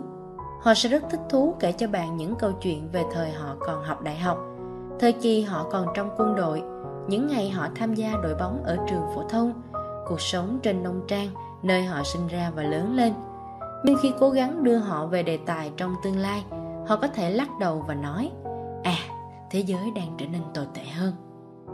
Người mơ về quá khứ là người có cuộc sống đã qua. Có thể họ chưa chết, nhưng thực sự họ không còn sống nữa. Và cách thức duy nhất để họ có thể trở lại với cuộc sống là nhen nhóm lại một ước mơ. Về những người chỉ mơ những ước mơ nhỏ nhoi có một số người tự giới hạn bản thân chỉ mơ những ước mơ nhỏ nhoi. Bởi vì đó là cách thức duy nhất họ cảm thấy tự tin rằng họ có thể đạt được những ước mơ đó. Điều mỉa mai là trong khi họ biết họ có thể đạt được những ước mơ nho nhỏ của mình, nhưng họ thường không bao giờ thực hiện. Tại sao không? Ai biết được.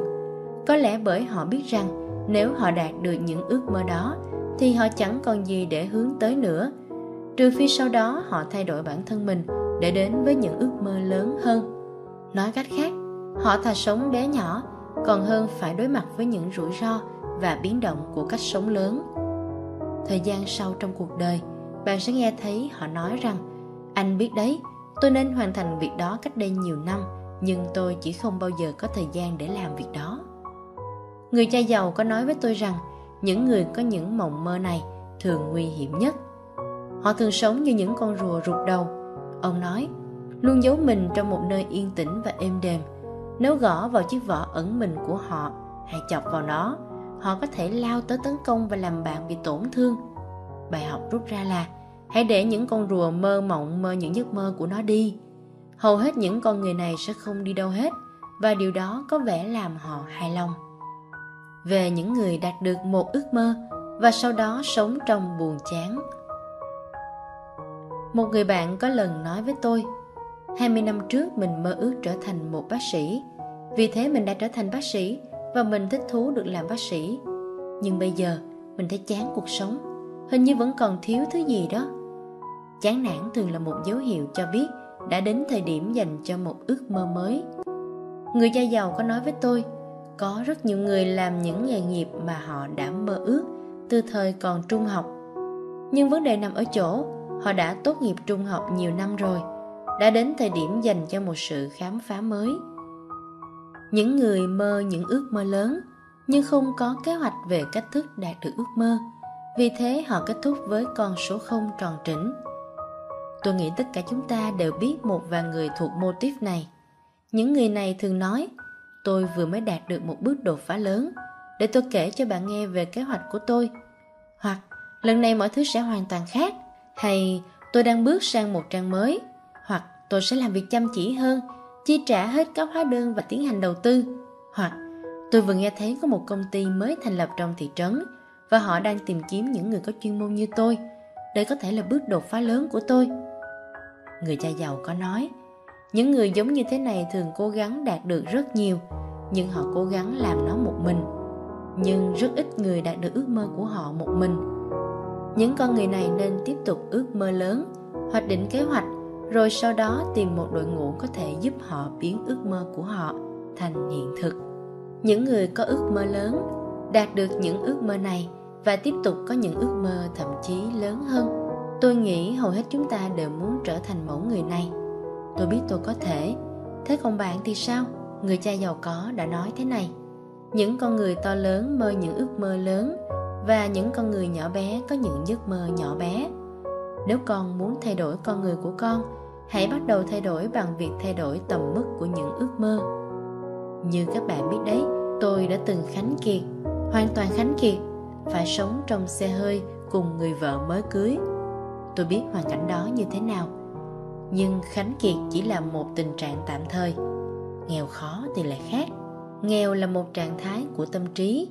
Bạn có thể khánh kiệt nhưng vẫn giàu có về tinh thần, tham vọng, lòng can đảm và sự quyết tâm. Mơ ước chẳng mất gì và cũng chẳng mất một xu để mơ những ước mơ lớn. Cho dù bạn có thể khánh kiệt đến mức nào, cách thức duy nhất sẽ khiến bạn nghèo khó là từ bỏ những ước mơ của mình. Điều đặc biệt trong phong cách sống ở lĩnh vực kinh doanh theo mạng là bạn không giới hạn những ước mơ của mình, như là thứ gì đó bạn đạt được sau 40 năm hoặc chỉ một vài tuần lễ hay vào một buổi chiều chủ nhật. Khi khởi đầu doanh nghiệp kinh doanh theo mạng của mình, bạn hãy bắt đầu biến những ước mơ thành hiện thực, cho dù ban đầu phải theo cách thức bé nhỏ. Đó là việc thay đổi trong tư duy, từ tôi không thể tới tôi có thể, từ phó mặc cho hoàn cảnh cho đến làm chủ cuộc sống của bạn, từ thân phận bị ràng buộc cho đến sự tự do trong lời kết cho cuốn sách Hồ Walden những trải nghiệm về cuộc sống một mình ở chốn hoang sơ. Thoreau viết, ít nhất qua những trải nghiệm của mình, tôi đã học hỏi được điều này. Nếu một người tự tin thẳng tiến đến với những ước mơ của mình và cố gắng sống cuộc đời mà người đó mong muốn, thì anh ta sẽ gặp một thành công ngoài dự kiến trong thời khắc bình thường nào đó. Bản thân tôi thấy không có lời lẽ nào hay hơn thế.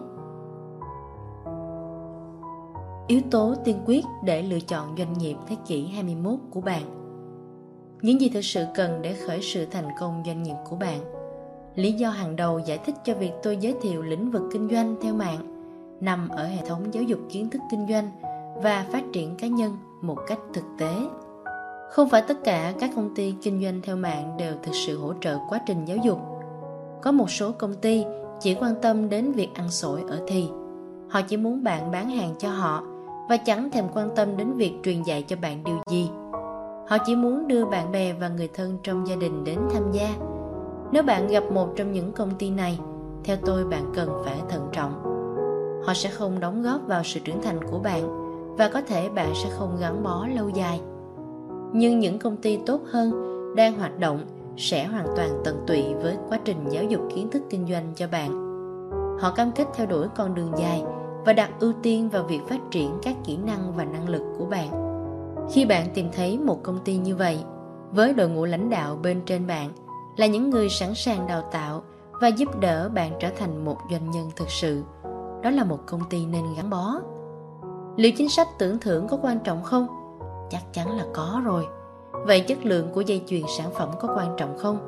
Tất nhiên, nhưng còn quan trọng hơn những điều này những gì tôi thực sự tìm kiếm chính là mức độ tận tâm của công ty đối với việc phát triển bạn trở thành một cá nhân quan trọng trong góc phần tư C, một doanh nhân tạo dựng sự giàu có. Đó là điều quan trọng nhất về công ty kinh doanh theo mạng mà bạn gia nhập. Đó thực sự là trường học dạy kinh doanh cho bạn. Sau đây là một vài câu hỏi mà bạn cần đặt ra cho bản thân mình về một công ty kinh doanh theo mạng. Ai đang chèo lái con tàu? Liệu công ty có một kế hoạch hành động đã được minh chứng rõ ràng không?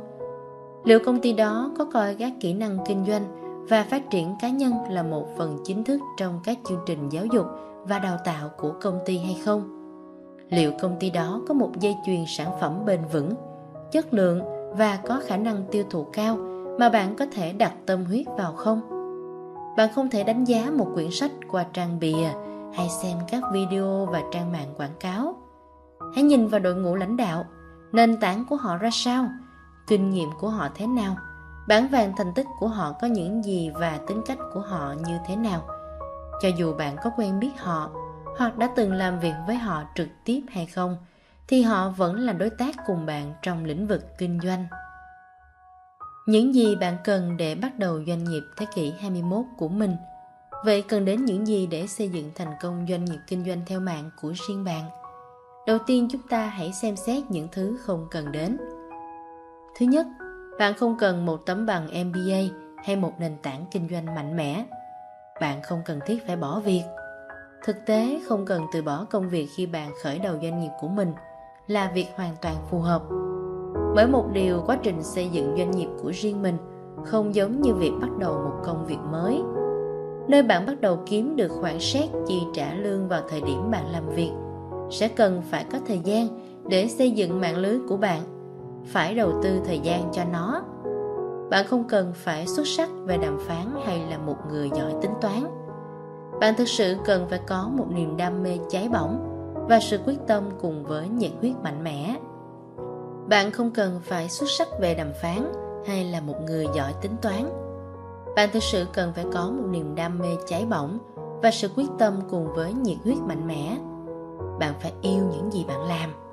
Bạn tôi, Donald Trump đã nói như vậy.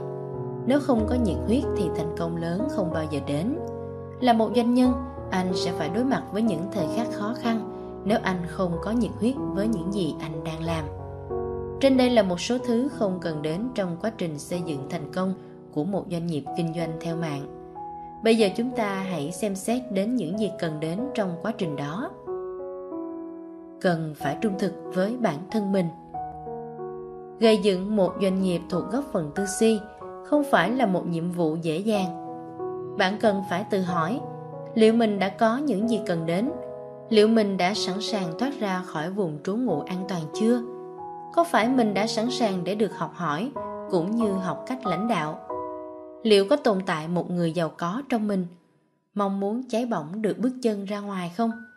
Nếu câu trả lời là có thì hãy bắt đầu tìm kiếm một công ty kinh doanh theo mạng có chương trình đào tạo hấp dẫn. Sau đó, cần phải nhận thức rõ ràng về những kỳ vọng của bạn.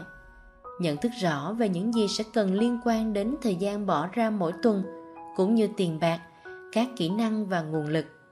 Bạn cần biết rõ những hành động nào sẽ làm cho doanh nghiệp đó thành công, đồng thời phải nhận thức rõ về một khung thời gian thực tế. Cần phải có thái độ đúng đắn Đối với tôi, việc trở thành một doanh nhân là một quá trình tiếp diễn, một tiến trình mà hiện giờ tôi vẫn ở trong đó. Tôi tin rằng tôi vẫn sẽ là một doanh nhân đang trong quá trình đào tạo cho đến tận cuối đời. Tôi yêu thích kinh doanh và tôi yêu thích việc giải quyết những vấn đề liên quan đến kinh doanh. Đó là tiến trình mang đến cho tôi cuộc sống mà tôi mong muốn. Vì thế, mặc dù tiến trình đó có thể khó khăn đối với tôi vào một số thời điểm nhưng nó thật đáng giá. Một suy nghĩ đã khiến tôi luôn bước tiếp, không bao giờ muốn dừng lại. Ánh sáng của tôi đã lóe lên trong bóng đêm, thậm chí là trong những thời khắc tối tăm nhất. Tôi có một mẫu giấy nhỏ, nó được lấy từ hộp bánh ngọt Trung Quốc đính trên đế của chiếc điện thoại bàn trong văn phòng tại công ty sản xuất ví, dành cho những người lướt sóng với dòng chữ như thế này. Bạn luôn luôn có thể từ bỏ nhưng tại sao lại bắt đầu vào lúc này?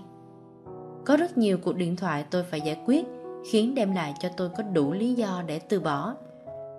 Tuy nhiên, sau khi cúp điện thoại, tôi lại nhìn thấy những lời lẽ sáng suốt từ hộp bánh và tự nói với bản thân mình mình cũng mong muốn được từ bỏ lắm rồi, nhưng mình sẽ không từ bỏ hôm nay. Ngày mai mình sẽ thực hiện việc đó. Và thứ tốt đẹp là ngày mai đã không bao giờ đến. Người cha giàu từng nói nếu làm giàu quá dễ dàng, thì mọi người đã trở nên giàu có rồi.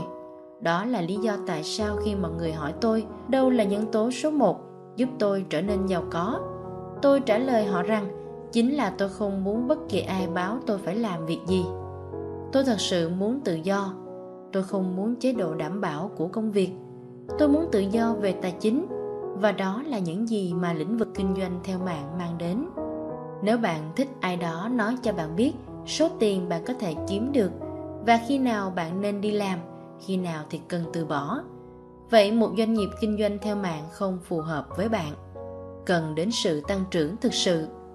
Một doanh nghiệp kinh doanh theo mạng có thể là một doanh nghiệp thuộc góc phần tư si nhưng điều đó không nhất thiết sẽ là như vậy. Điều đó tùy thuộc vào bạn. Lĩnh vực kinh doanh theo mạng là phương tiện hoàn hảo cho những người muốn tiến vào thế giới của góc phần tư C.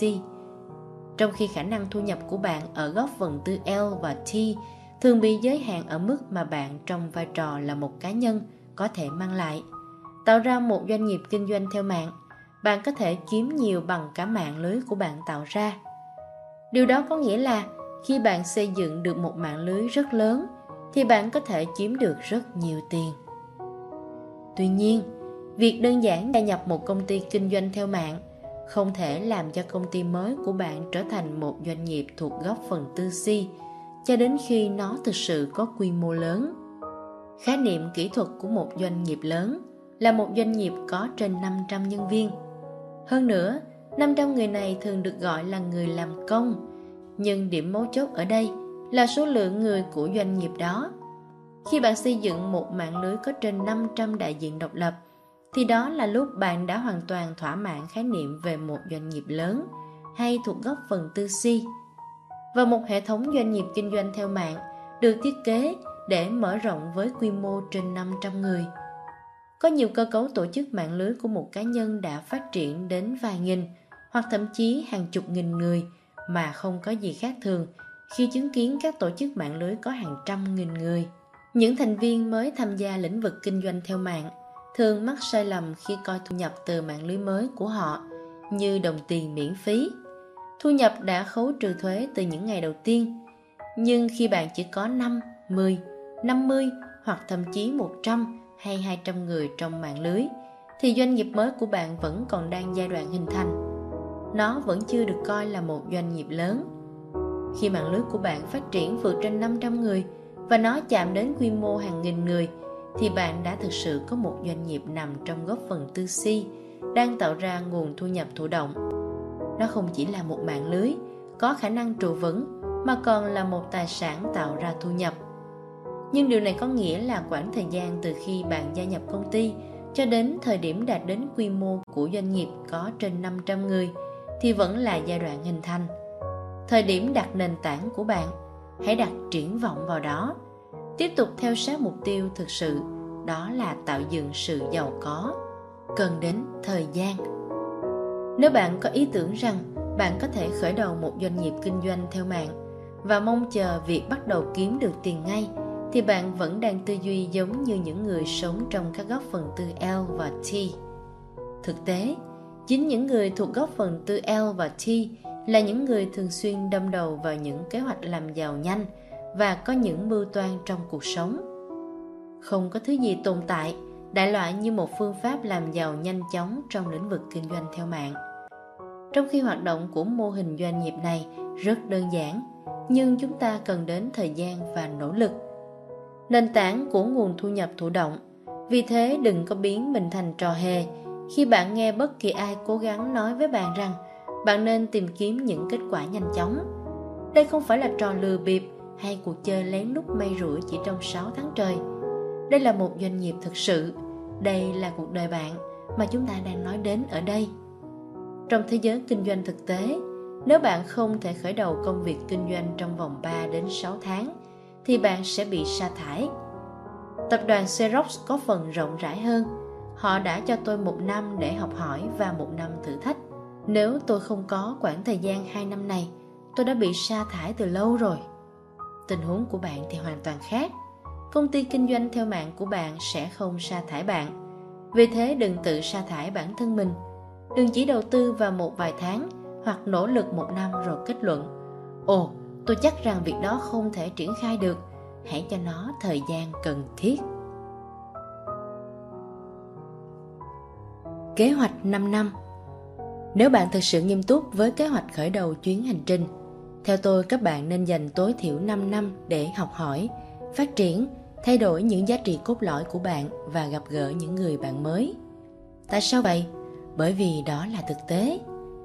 Phải mất nhiều năm Howard Schultz mới tạo dựng được Starbucks, Ray Kroc mới xây dựng được McDonald's và Michael Dell mới tạo dựng được hãng máy tính Dell. Phải có thời gian mới xây dựng được các công ty lớn và trở thành nhà lãnh đạo doanh nghiệp tuyệt vời – Tôi phải mất nhiều năm mới xây dựng được doanh nghiệp thuộc góp phần tư si của riêng mình. Và bạn cũng sẽ phải mất nhiều năm mới xây dựng được doanh nghiệp kinh doanh theo mạng của mình. Tại sao nên có sự khác biệt? Phần lớn mọi người không nghĩ đến con số hàng năm được đào tạo thông qua quảng cáo và những giá trị dựa vào đồng lương của góp phần tư L. Họ nghĩ ngay đến sự hài lòng trước mắt. Liệu có bất kỳ sự cân nhắc nào xem xét rằng tại sao có nhiều người khi họ bắt đầu nghĩ đến việc đặt chân vào thế giới góp phần tư si là dễ có tư tưởng làm giàu nhanh. Tôi đã tham gia cách đây một tuần. Vậy khi nào thì tôi bắt đầu kiếm được khoản tiền lớn đây? Làm giàu nhanh là một phép nghịch hợp. Một mối quan hệ giàu có không xảy ra một cách nhanh chóng. Một tiểu thuyết nổi tiếng chưa bao giờ được viết trong một đêm. Theo định nghĩa, tạo dựng sự giàu có cần phải có thời gian và điều này cũng hoàn toàn đúng với sự giàu có về tài chính cũng như bất kể loại hình nào khác. Đây là lý do tại sao lại có rất ít người ở góc phần tư si. Hầu hết mọi người đều muốn tiền nhưng lại không sẵn sàng đầu tư thời gian. 10.000 giờ, hãy làm phép tính. Nếu bạn làm việc 8 tiếng một ngày, 5 ngày một tuần, bạn sẽ đạt được dấu mốc 10.000 giờ sau 5 năm nỗ lực làm việc toàn thời gian. Trong cuốn sách của mình với tựa đề Outliers, The Story of Success, Malcolm Gladwell giải thích rằng để đạt được kết quả nổi bật trong bất kỳ lĩnh vực nào, cần phải có 10.000 giờ làm việc cật lực.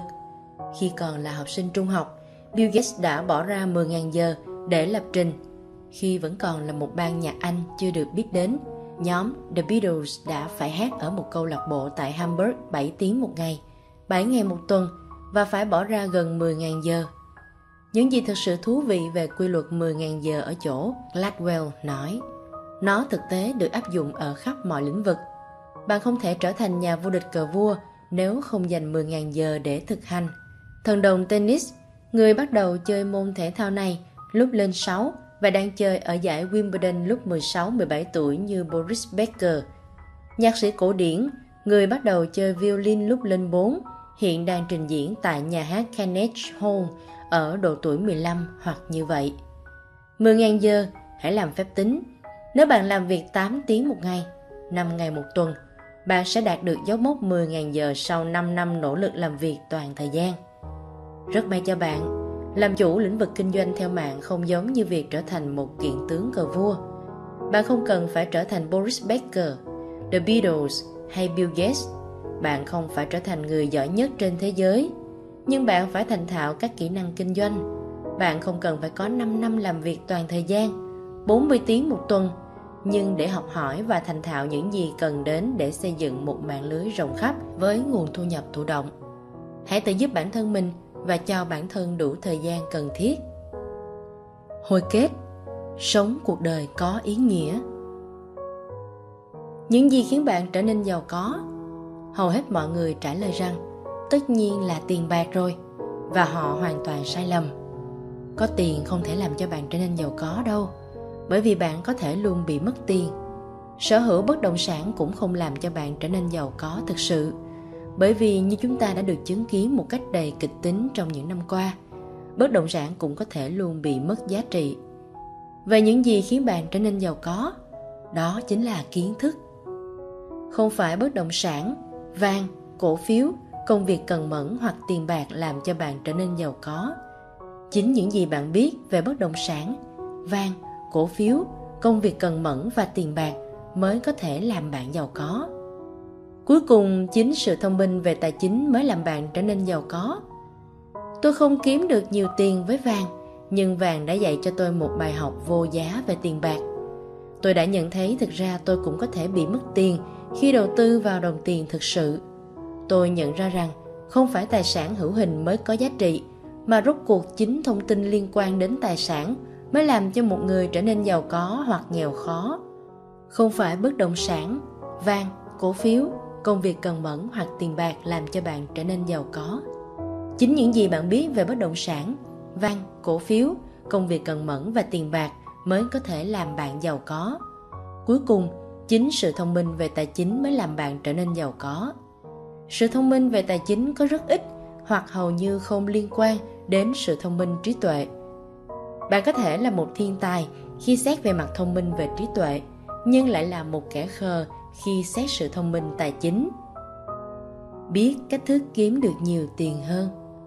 Bạn càng kiếm được nhiều tiền thì sự thông minh về tài chính của bạn càng cao. Người nào đó kiếm được một triệu đô la một năm thì có chỉ số thông minh tài chính cao hơn người chỉ kiếm được 30.000 đô la một năm. Biết cách thức bảo vệ đồng tiền của mình. Thế giới bên ngoài luôn có xu hướng lấy tiền ra khỏi túi của bạn và không chỉ có một ông trùm lừa đảo Bernie Madoff. Một trong những kẻ lớn nhất săn nguồn tài chính của bạn chính là chính phủ, kẻ lấy tiền của bạn một cách hợp pháp. Hãy lấy hai người có cùng mức thu nhập 1 triệu đô la một năm làm ví dụ. Nếu một người chỉ phải trả mức thuế 20%, trong khi người kia phải đóng 35% thuế, thì chắc chắn người đầu tiên có chỉ số thông minh tài chính cao hơn. Biết cách thức quản lý số tiền của bạn Rất nhiều người thất bại trong việc giữ được phần lớn trong tổng số tiền họ kiếm được. Đơn giản bởi vì họ quản lý giống như người nghèo, chứ không phải như một người giàu có. Quản lý tiền của bạn cũng phải cần đến sự thông minh về tài chính Lấy hai người làm ví dụ, người A kiếm được 120.000 đô la một năm và người B chỉ kiếm được 60.000 đô la một năm. Vậy ai là người thông minh về tài chính hơn? Có phải người A không? Đừng vội hấp tấp nhận xét như vậy. Chúng ta hãy xem, người A lại có mức chi tiêu đến 120.000 đô la một năm và đến cuối năm anh ta không lại hoàn không. Người B chỉ kiếm được 60.000 đô la một năm nhưng anh ta quản lý tiền một cách chặt chẽ và có thể sống tốt ở mức 50.000 đô la một năm. Còn 10.000 đô la đem đi đầu tư, vậy ai là người có kết cục tốt đẹp hơn? Nếu bạn không có những kỹ năng quản lý tiền bạc tốt, thì có đến hàng trăm triệu đô la cũng không thể cứu nổi bạn đâu. Nếu bạn quản lý tiền một cách thông minh và học hỏi về cách góp phần tư C và D, thì bạn sẽ trở nên con đường đạt được gia tài lớn của cá nhân và quan trọng nhất là sự tự do. Có thể sống tốt và vẫn đầu tư cho dù bạn kiếm được tiền nhiều hay ít, cũng cần đến một mức độ cao về thông minh tài chính. Có được sự thặng dư là thứ mà bạn phải chủ động quản lý để hướng tới. Biết cách thúc đẩy đồng tiền của bạn. Nếu có lời, thì phần lớn mọi người thực hiện tiết kiệm khoản thặng dư tài chính của họ thông qua việc gửi vào ngân hàng hoặc đưa vào danh mục đầu tư quỹ tương hỗ, với hy vọng việc này sẽ thúc đẩy số tiền của họ sinh lời nhưng còn có nhiều biện pháp hiệu quả để thúc đẩy đồng tiền của bạn hơn là tiết kiệm và đầu tư vào quỹ tương hỗ. Những việc như vậy không cần nhiều đến thông minh về tài chính. Bạn có thể huấn luyện một con khỉ để tiết kiệm tiền và đầu tư vào các quỹ tương hỗ. Đây là lý do giải thích chính xác tại sao tỷ lệ hoàn vốn trên những công cụ đầu tư này trong suốt các thời kỳ lại đáng thương đến vậy. Một cuộc sống tuyệt vời Mục đích của doanh nghiệp kinh doanh theo mạng của bạn – không phải đơn giản là kiếm tiền mà còn mang lại cho bạn những kỹ năng và sự thông minh về tài chính. Vì thế bạn sẽ sử dụng khoản tiền bổ sung đó để tạo dựng sự giàu có thực sự. Nhưng thậm chí đó vẫn không phải là mục đích cuối cùng. Mục đích cuối cùng của việc tạo dựng sự giàu có là để bạn có thể sống một cuộc sống tuyệt vời. Từ những quan sát của tôi về rất nhiều người ở nhiều hoàn cảnh khác nhau, tôi có thể nói rằng có ba cách sống Ba cách này do ba loại cảm xúc khác nhau chi phối và cũng liên hệ chặt chẽ với ba trạng thái khác nhau về tài chính và cảm xúc.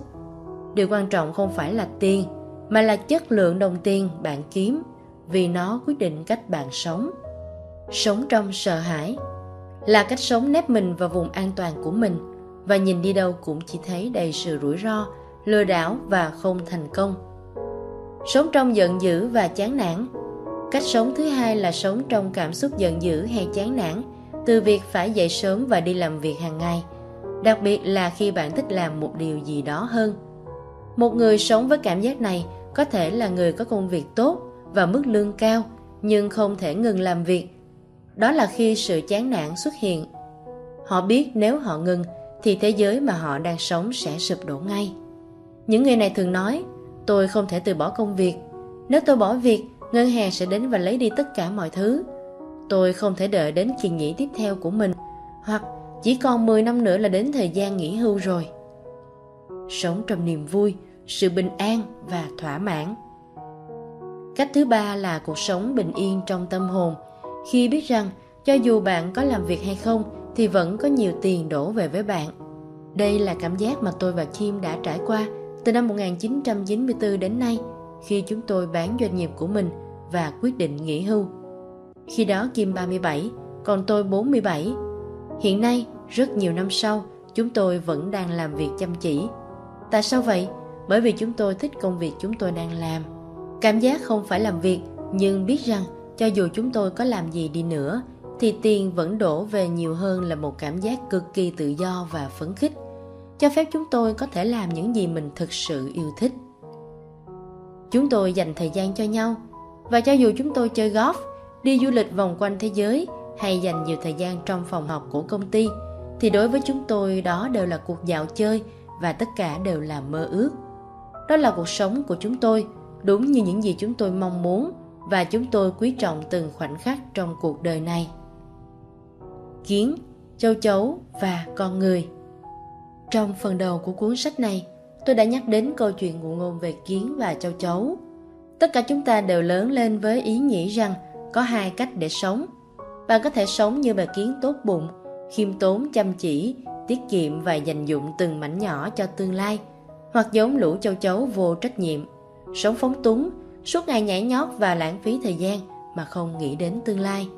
Hãy đối diện. Chúng ta không phải là bầy kiến, cũng chẳng phải là lũ châu chấu. Chúng ta là con người liệu có bất hợp lý khi mong chờ rằng chúng ta nên sống cuộc sống đầy đủ mà con người chúng ta có khả năng sống không nếu bạn nắm bắt được những giá trị cơ bản của sự giàu có, nếu bạn quản lý được đồng tiền, thời gian và sự quan tâm của mình với trí thông minh, nếu bạn tạo ra những ước mơ lớn và có khả năng táo bạo theo đuổi, thì khi đó bạn có thể sống một cuộc sống với thành công không mong đợi trong những thời khắc bình thường. Ý nghĩa của doanh nghiệp thế kỷ 21 Một lý do khiến tôi dành sự ngưỡng mộ lớn đối với lĩnh vực kinh doanh theo mạng ở chỗ đây chính là lĩnh vực đem lại cơ hội công bằng thực sự. Kinh doanh theo mạng bao trùm một mạng lưới rất rộng khắp.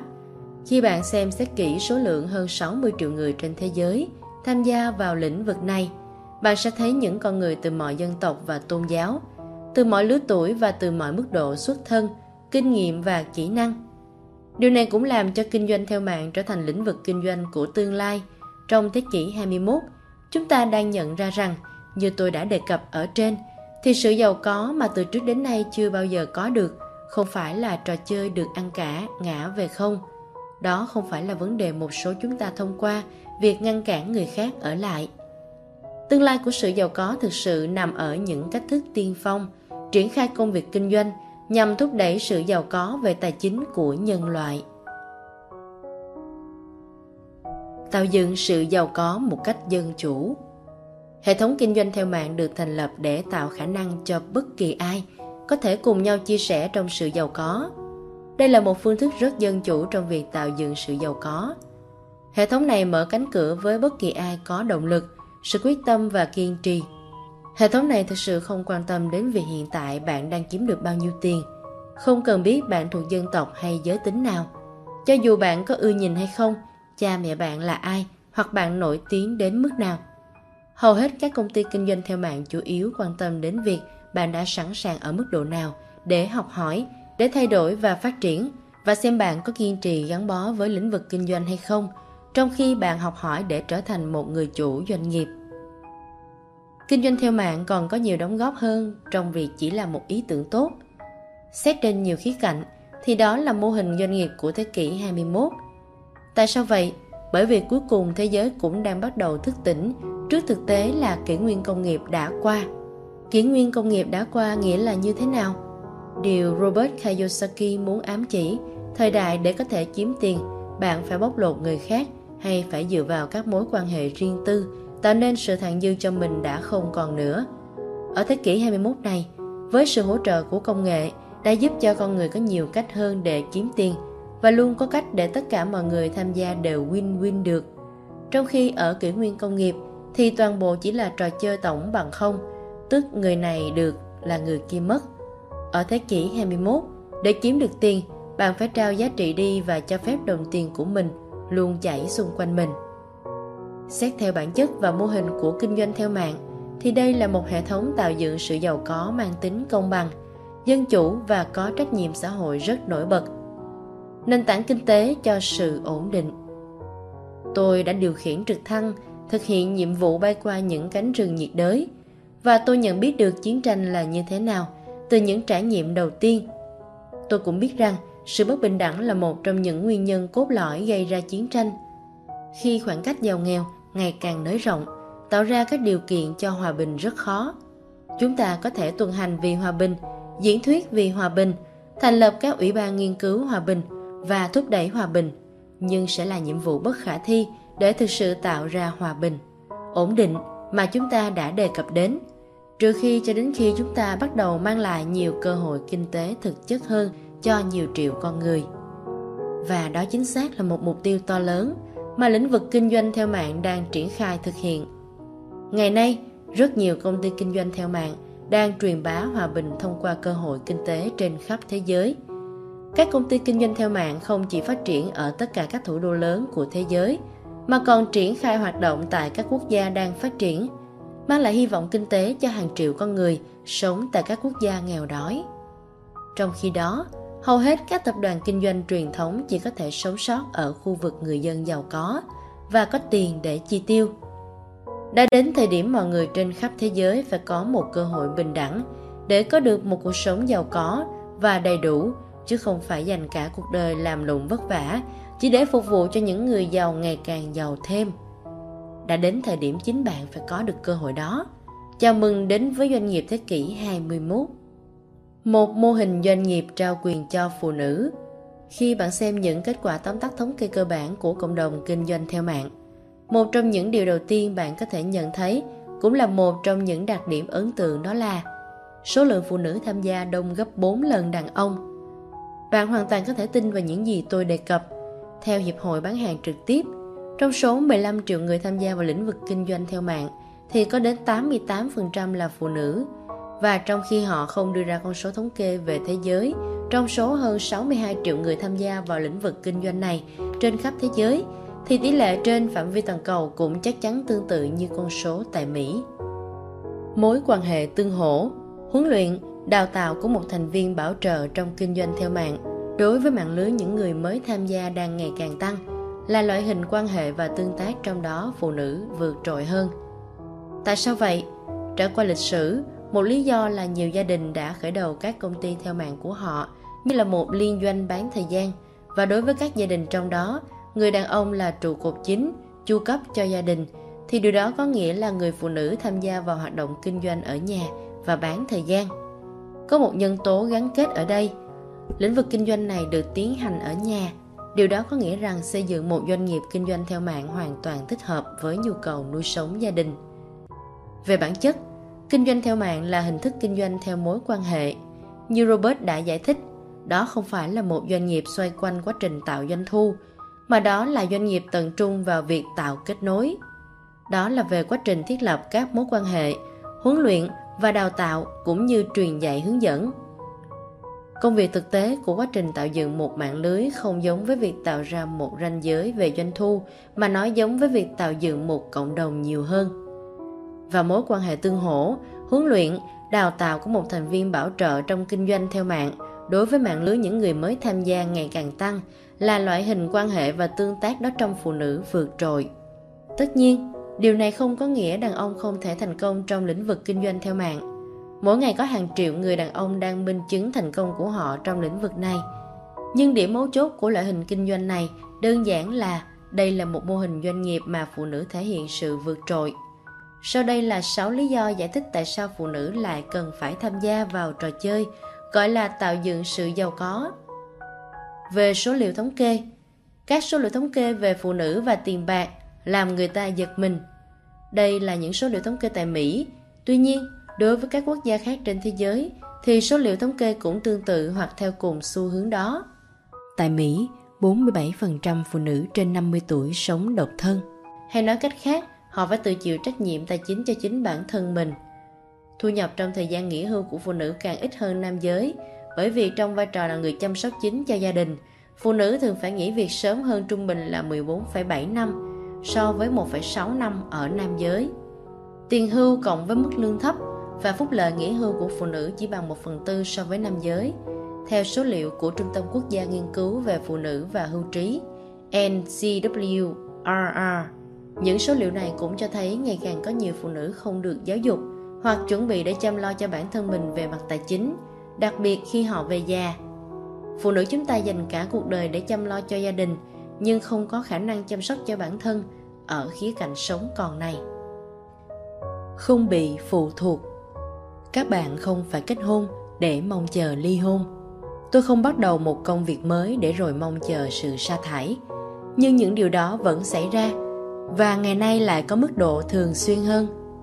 Những người phụ nữ, nếu bạn đang phụ thuộc vào chồng, ông chủ hay bất kỳ người nào khác về tương lai tài chính của mình thì hãy nghĩ lại. Đơn giản, họ luôn không thể có mặt ở đó. Thông thường, chúng ta thậm chí có thể không nhận ra mức độ phụ thuộc đến mức nào cho đến khi chúng ta đối mặt với tiếng chuông cảnh tỉnh của chính chúng ta. Không có sự phân biệt giới tính. Cùng với tất cả những thách thức mà các chủ doanh nghiệp phải đối mặt trên thế giới sau năm 2009, phụ nữ vẫn phải đối mặt thêm một trở ngại lớn nữa, đó là sự phân biệt về giới tính rất đáng hổ thẹn. Đúng, thậm chí đến ngày nay, điều đó vẫn còn tồn tại. Bởi vì giới tính của mình phụ nữ chỉ có thể tiến lên trong những nấc thang ở doanh nghiệp. Và đối với những phụ nữ tuổi 50 hoặc hơn nữa, thì việc nỗ lực để bước chân vào thế giới việc làm ở doanh nghiệp sẽ như thế nào? Thậm chí bạn không muốn biết đâu. Điểm then chốt là kỹ năng, sự giáo dục và kinh nghiệm của bạn. Không có hạn chế và phân biệt giới tính hoặc những thứ tương tự đối với phụ nữ trong lĩnh vực kinh doanh theo mạng. Không hạn chế về thu nhập những doanh nghiệp kinh doanh theo mạng lại hoàn toàn mở rộng. Bất kể giới tính của bạn là gì thì trong lĩnh vực kinh doanh qua mạng, quy mô dòng thu nhập mà bạn có thể tạo ra thông qua xây dựng mạng lưới của mình là không hạn chế. Nâng cao lòng tự trọng Theo cá nhân tôi thì đây là một trong những lợi ích và phần thưởng lớn nhất của một doanh nghiệp kinh doanh theo mạng. Và đó cũng là một trong những lý do quyết định nhất khiến phụ nữ tham gia vào lĩnh vực này. Không có gì khác thường đối với việc lòng tự trọng của phụ nữ được gắn chặt với khả năng chu cấp cho bản thân mình, phụ thuộc vào bất kỳ người nào đó về đời sống tài chính của bạn, có thể dẫn đến cảm giác giảm lòng tin vào giá trị của chính bản thân mình. Bạn có thể bắt tay vào làm những việc mà có thể sẽ không làm trong trường hợp tiền bạc không thành vấn đề. Tôi đã từng chứng kiến lòng tự trọng của phụ nữ lên cao một khi họ biết cách tự chủ về mặt tài chính và khi lòng tự trọng của phụ nữ lên cao thì các mối quan hệ của cô ấy có xu hướng được cải thiện lòng tự trọng cao hơn dẫn đến những thành công lớn hơn việc này cuối cùng sẽ dẫn đến phần thưởng lớn nhất trong tất cả đó là sự tự do khả năng kiểm soát thời gian liên quan đến vấn đề tập trung nỗ lực để tạo dựng sự giàu có thực sự thì một trở ngại chính mà phụ nữ thường gặp phải nhiều hơn nam giới chính là vấn đề đơn giản, thời gian. Điều này đặc biệt đúng đối với những người mẹ phải dành nhiều thời gian chăm sóc con cái. Tôi nghe thấy lời than phiền từ rất nhiều phụ nữ. Sau khi đi làm về, tôi phải chuẩn bị bữa tối, hướng dẫn con làm bài tập và dọn dẹp, lau rửa. Đến khi mọi người ở trên giường thì tôi mới có thời gian dành cho bản thân mình. Tôi đã hoàn toàn rã rời. Là một thành viên tham gia kinh doanh theo mạng, bạn có thể kiểm soát được thời gian của mình. Lĩnh vực kinh doanh này, bạn có thể tham gia bán thời gian hoặc toàn thời gian. Bạn có thể làm việc ở nhà, qua điện thoại hay trên máy tính, vào các buổi tối hay cuối tuần, vào bất kể thời điểm nào và bất cứ ở đâu. Đó là một mô hình kinh doanh có thể di chuyển cùng bạn. Bạn có thể bỏ trong túi và bạn có thể có khoản lợi nhuận bán thời gian nếu đó là những gì kế hoạch và hoàn cảnh của bạn thể hiện. Tạo dựng sự giàu có là một việc làm cần thiết. 6 lý do trên giải thích tại sao phụ nữ lại rất cần học hỏi cách thức tạo dựng sự giàu có cho riêng mình. Những số liệu thống kê cho thấy thời gian qua đã thay đổi đối với phụ nữ như thế nào và chỉ ra rằng nhu cầu của phụ nữ đối với quá trình giáo dục kiến thức tài chính thực tế không phải sự xa hoa mà đó là một việc làm cần thiết. Phải phụ thuộc vào ai đó về tương lai tài chính, giống như con xúc sắc. Cuối cùng phần thưởng cũng có thể đến, nhưng rủi ro lại quá cao. Sự phân biệt về giới tính và hạn chế là những thứ mà rất nhiều phụ nữ đã phải chiến đấu trong nhiều năm. Trong lĩnh vực kinh doanh theo mạng thì cả hai cản trở này đều biến mất và sau đó là hai phần thưởng lớn nhất trong tất cả. Cảm giác về giá trị bản thân cao hơn và kiểm soát thời gian như bạn mong muốn đều thuộc về bạn. Tuy nhiên, trong tất cả những lý do mà tôi đã liệt kê ở trên, tôi không biết lý do nào phù hợp với bạn nhất. Bạn không phải là người phụ nữ trung bình, bạn là bạn. Và một lý do thuyết phục nhất giải thích cho việc tạo dựng doanh nghiệp kinh doanh theo mạng của bạn là lý do mà chỉ bạn mới có thể quyết định được. Và đây là hồi kết của tóm tắt sách này, giúp bạn ra được một quyết định mạnh mẽ về chính cuộc đời của mình.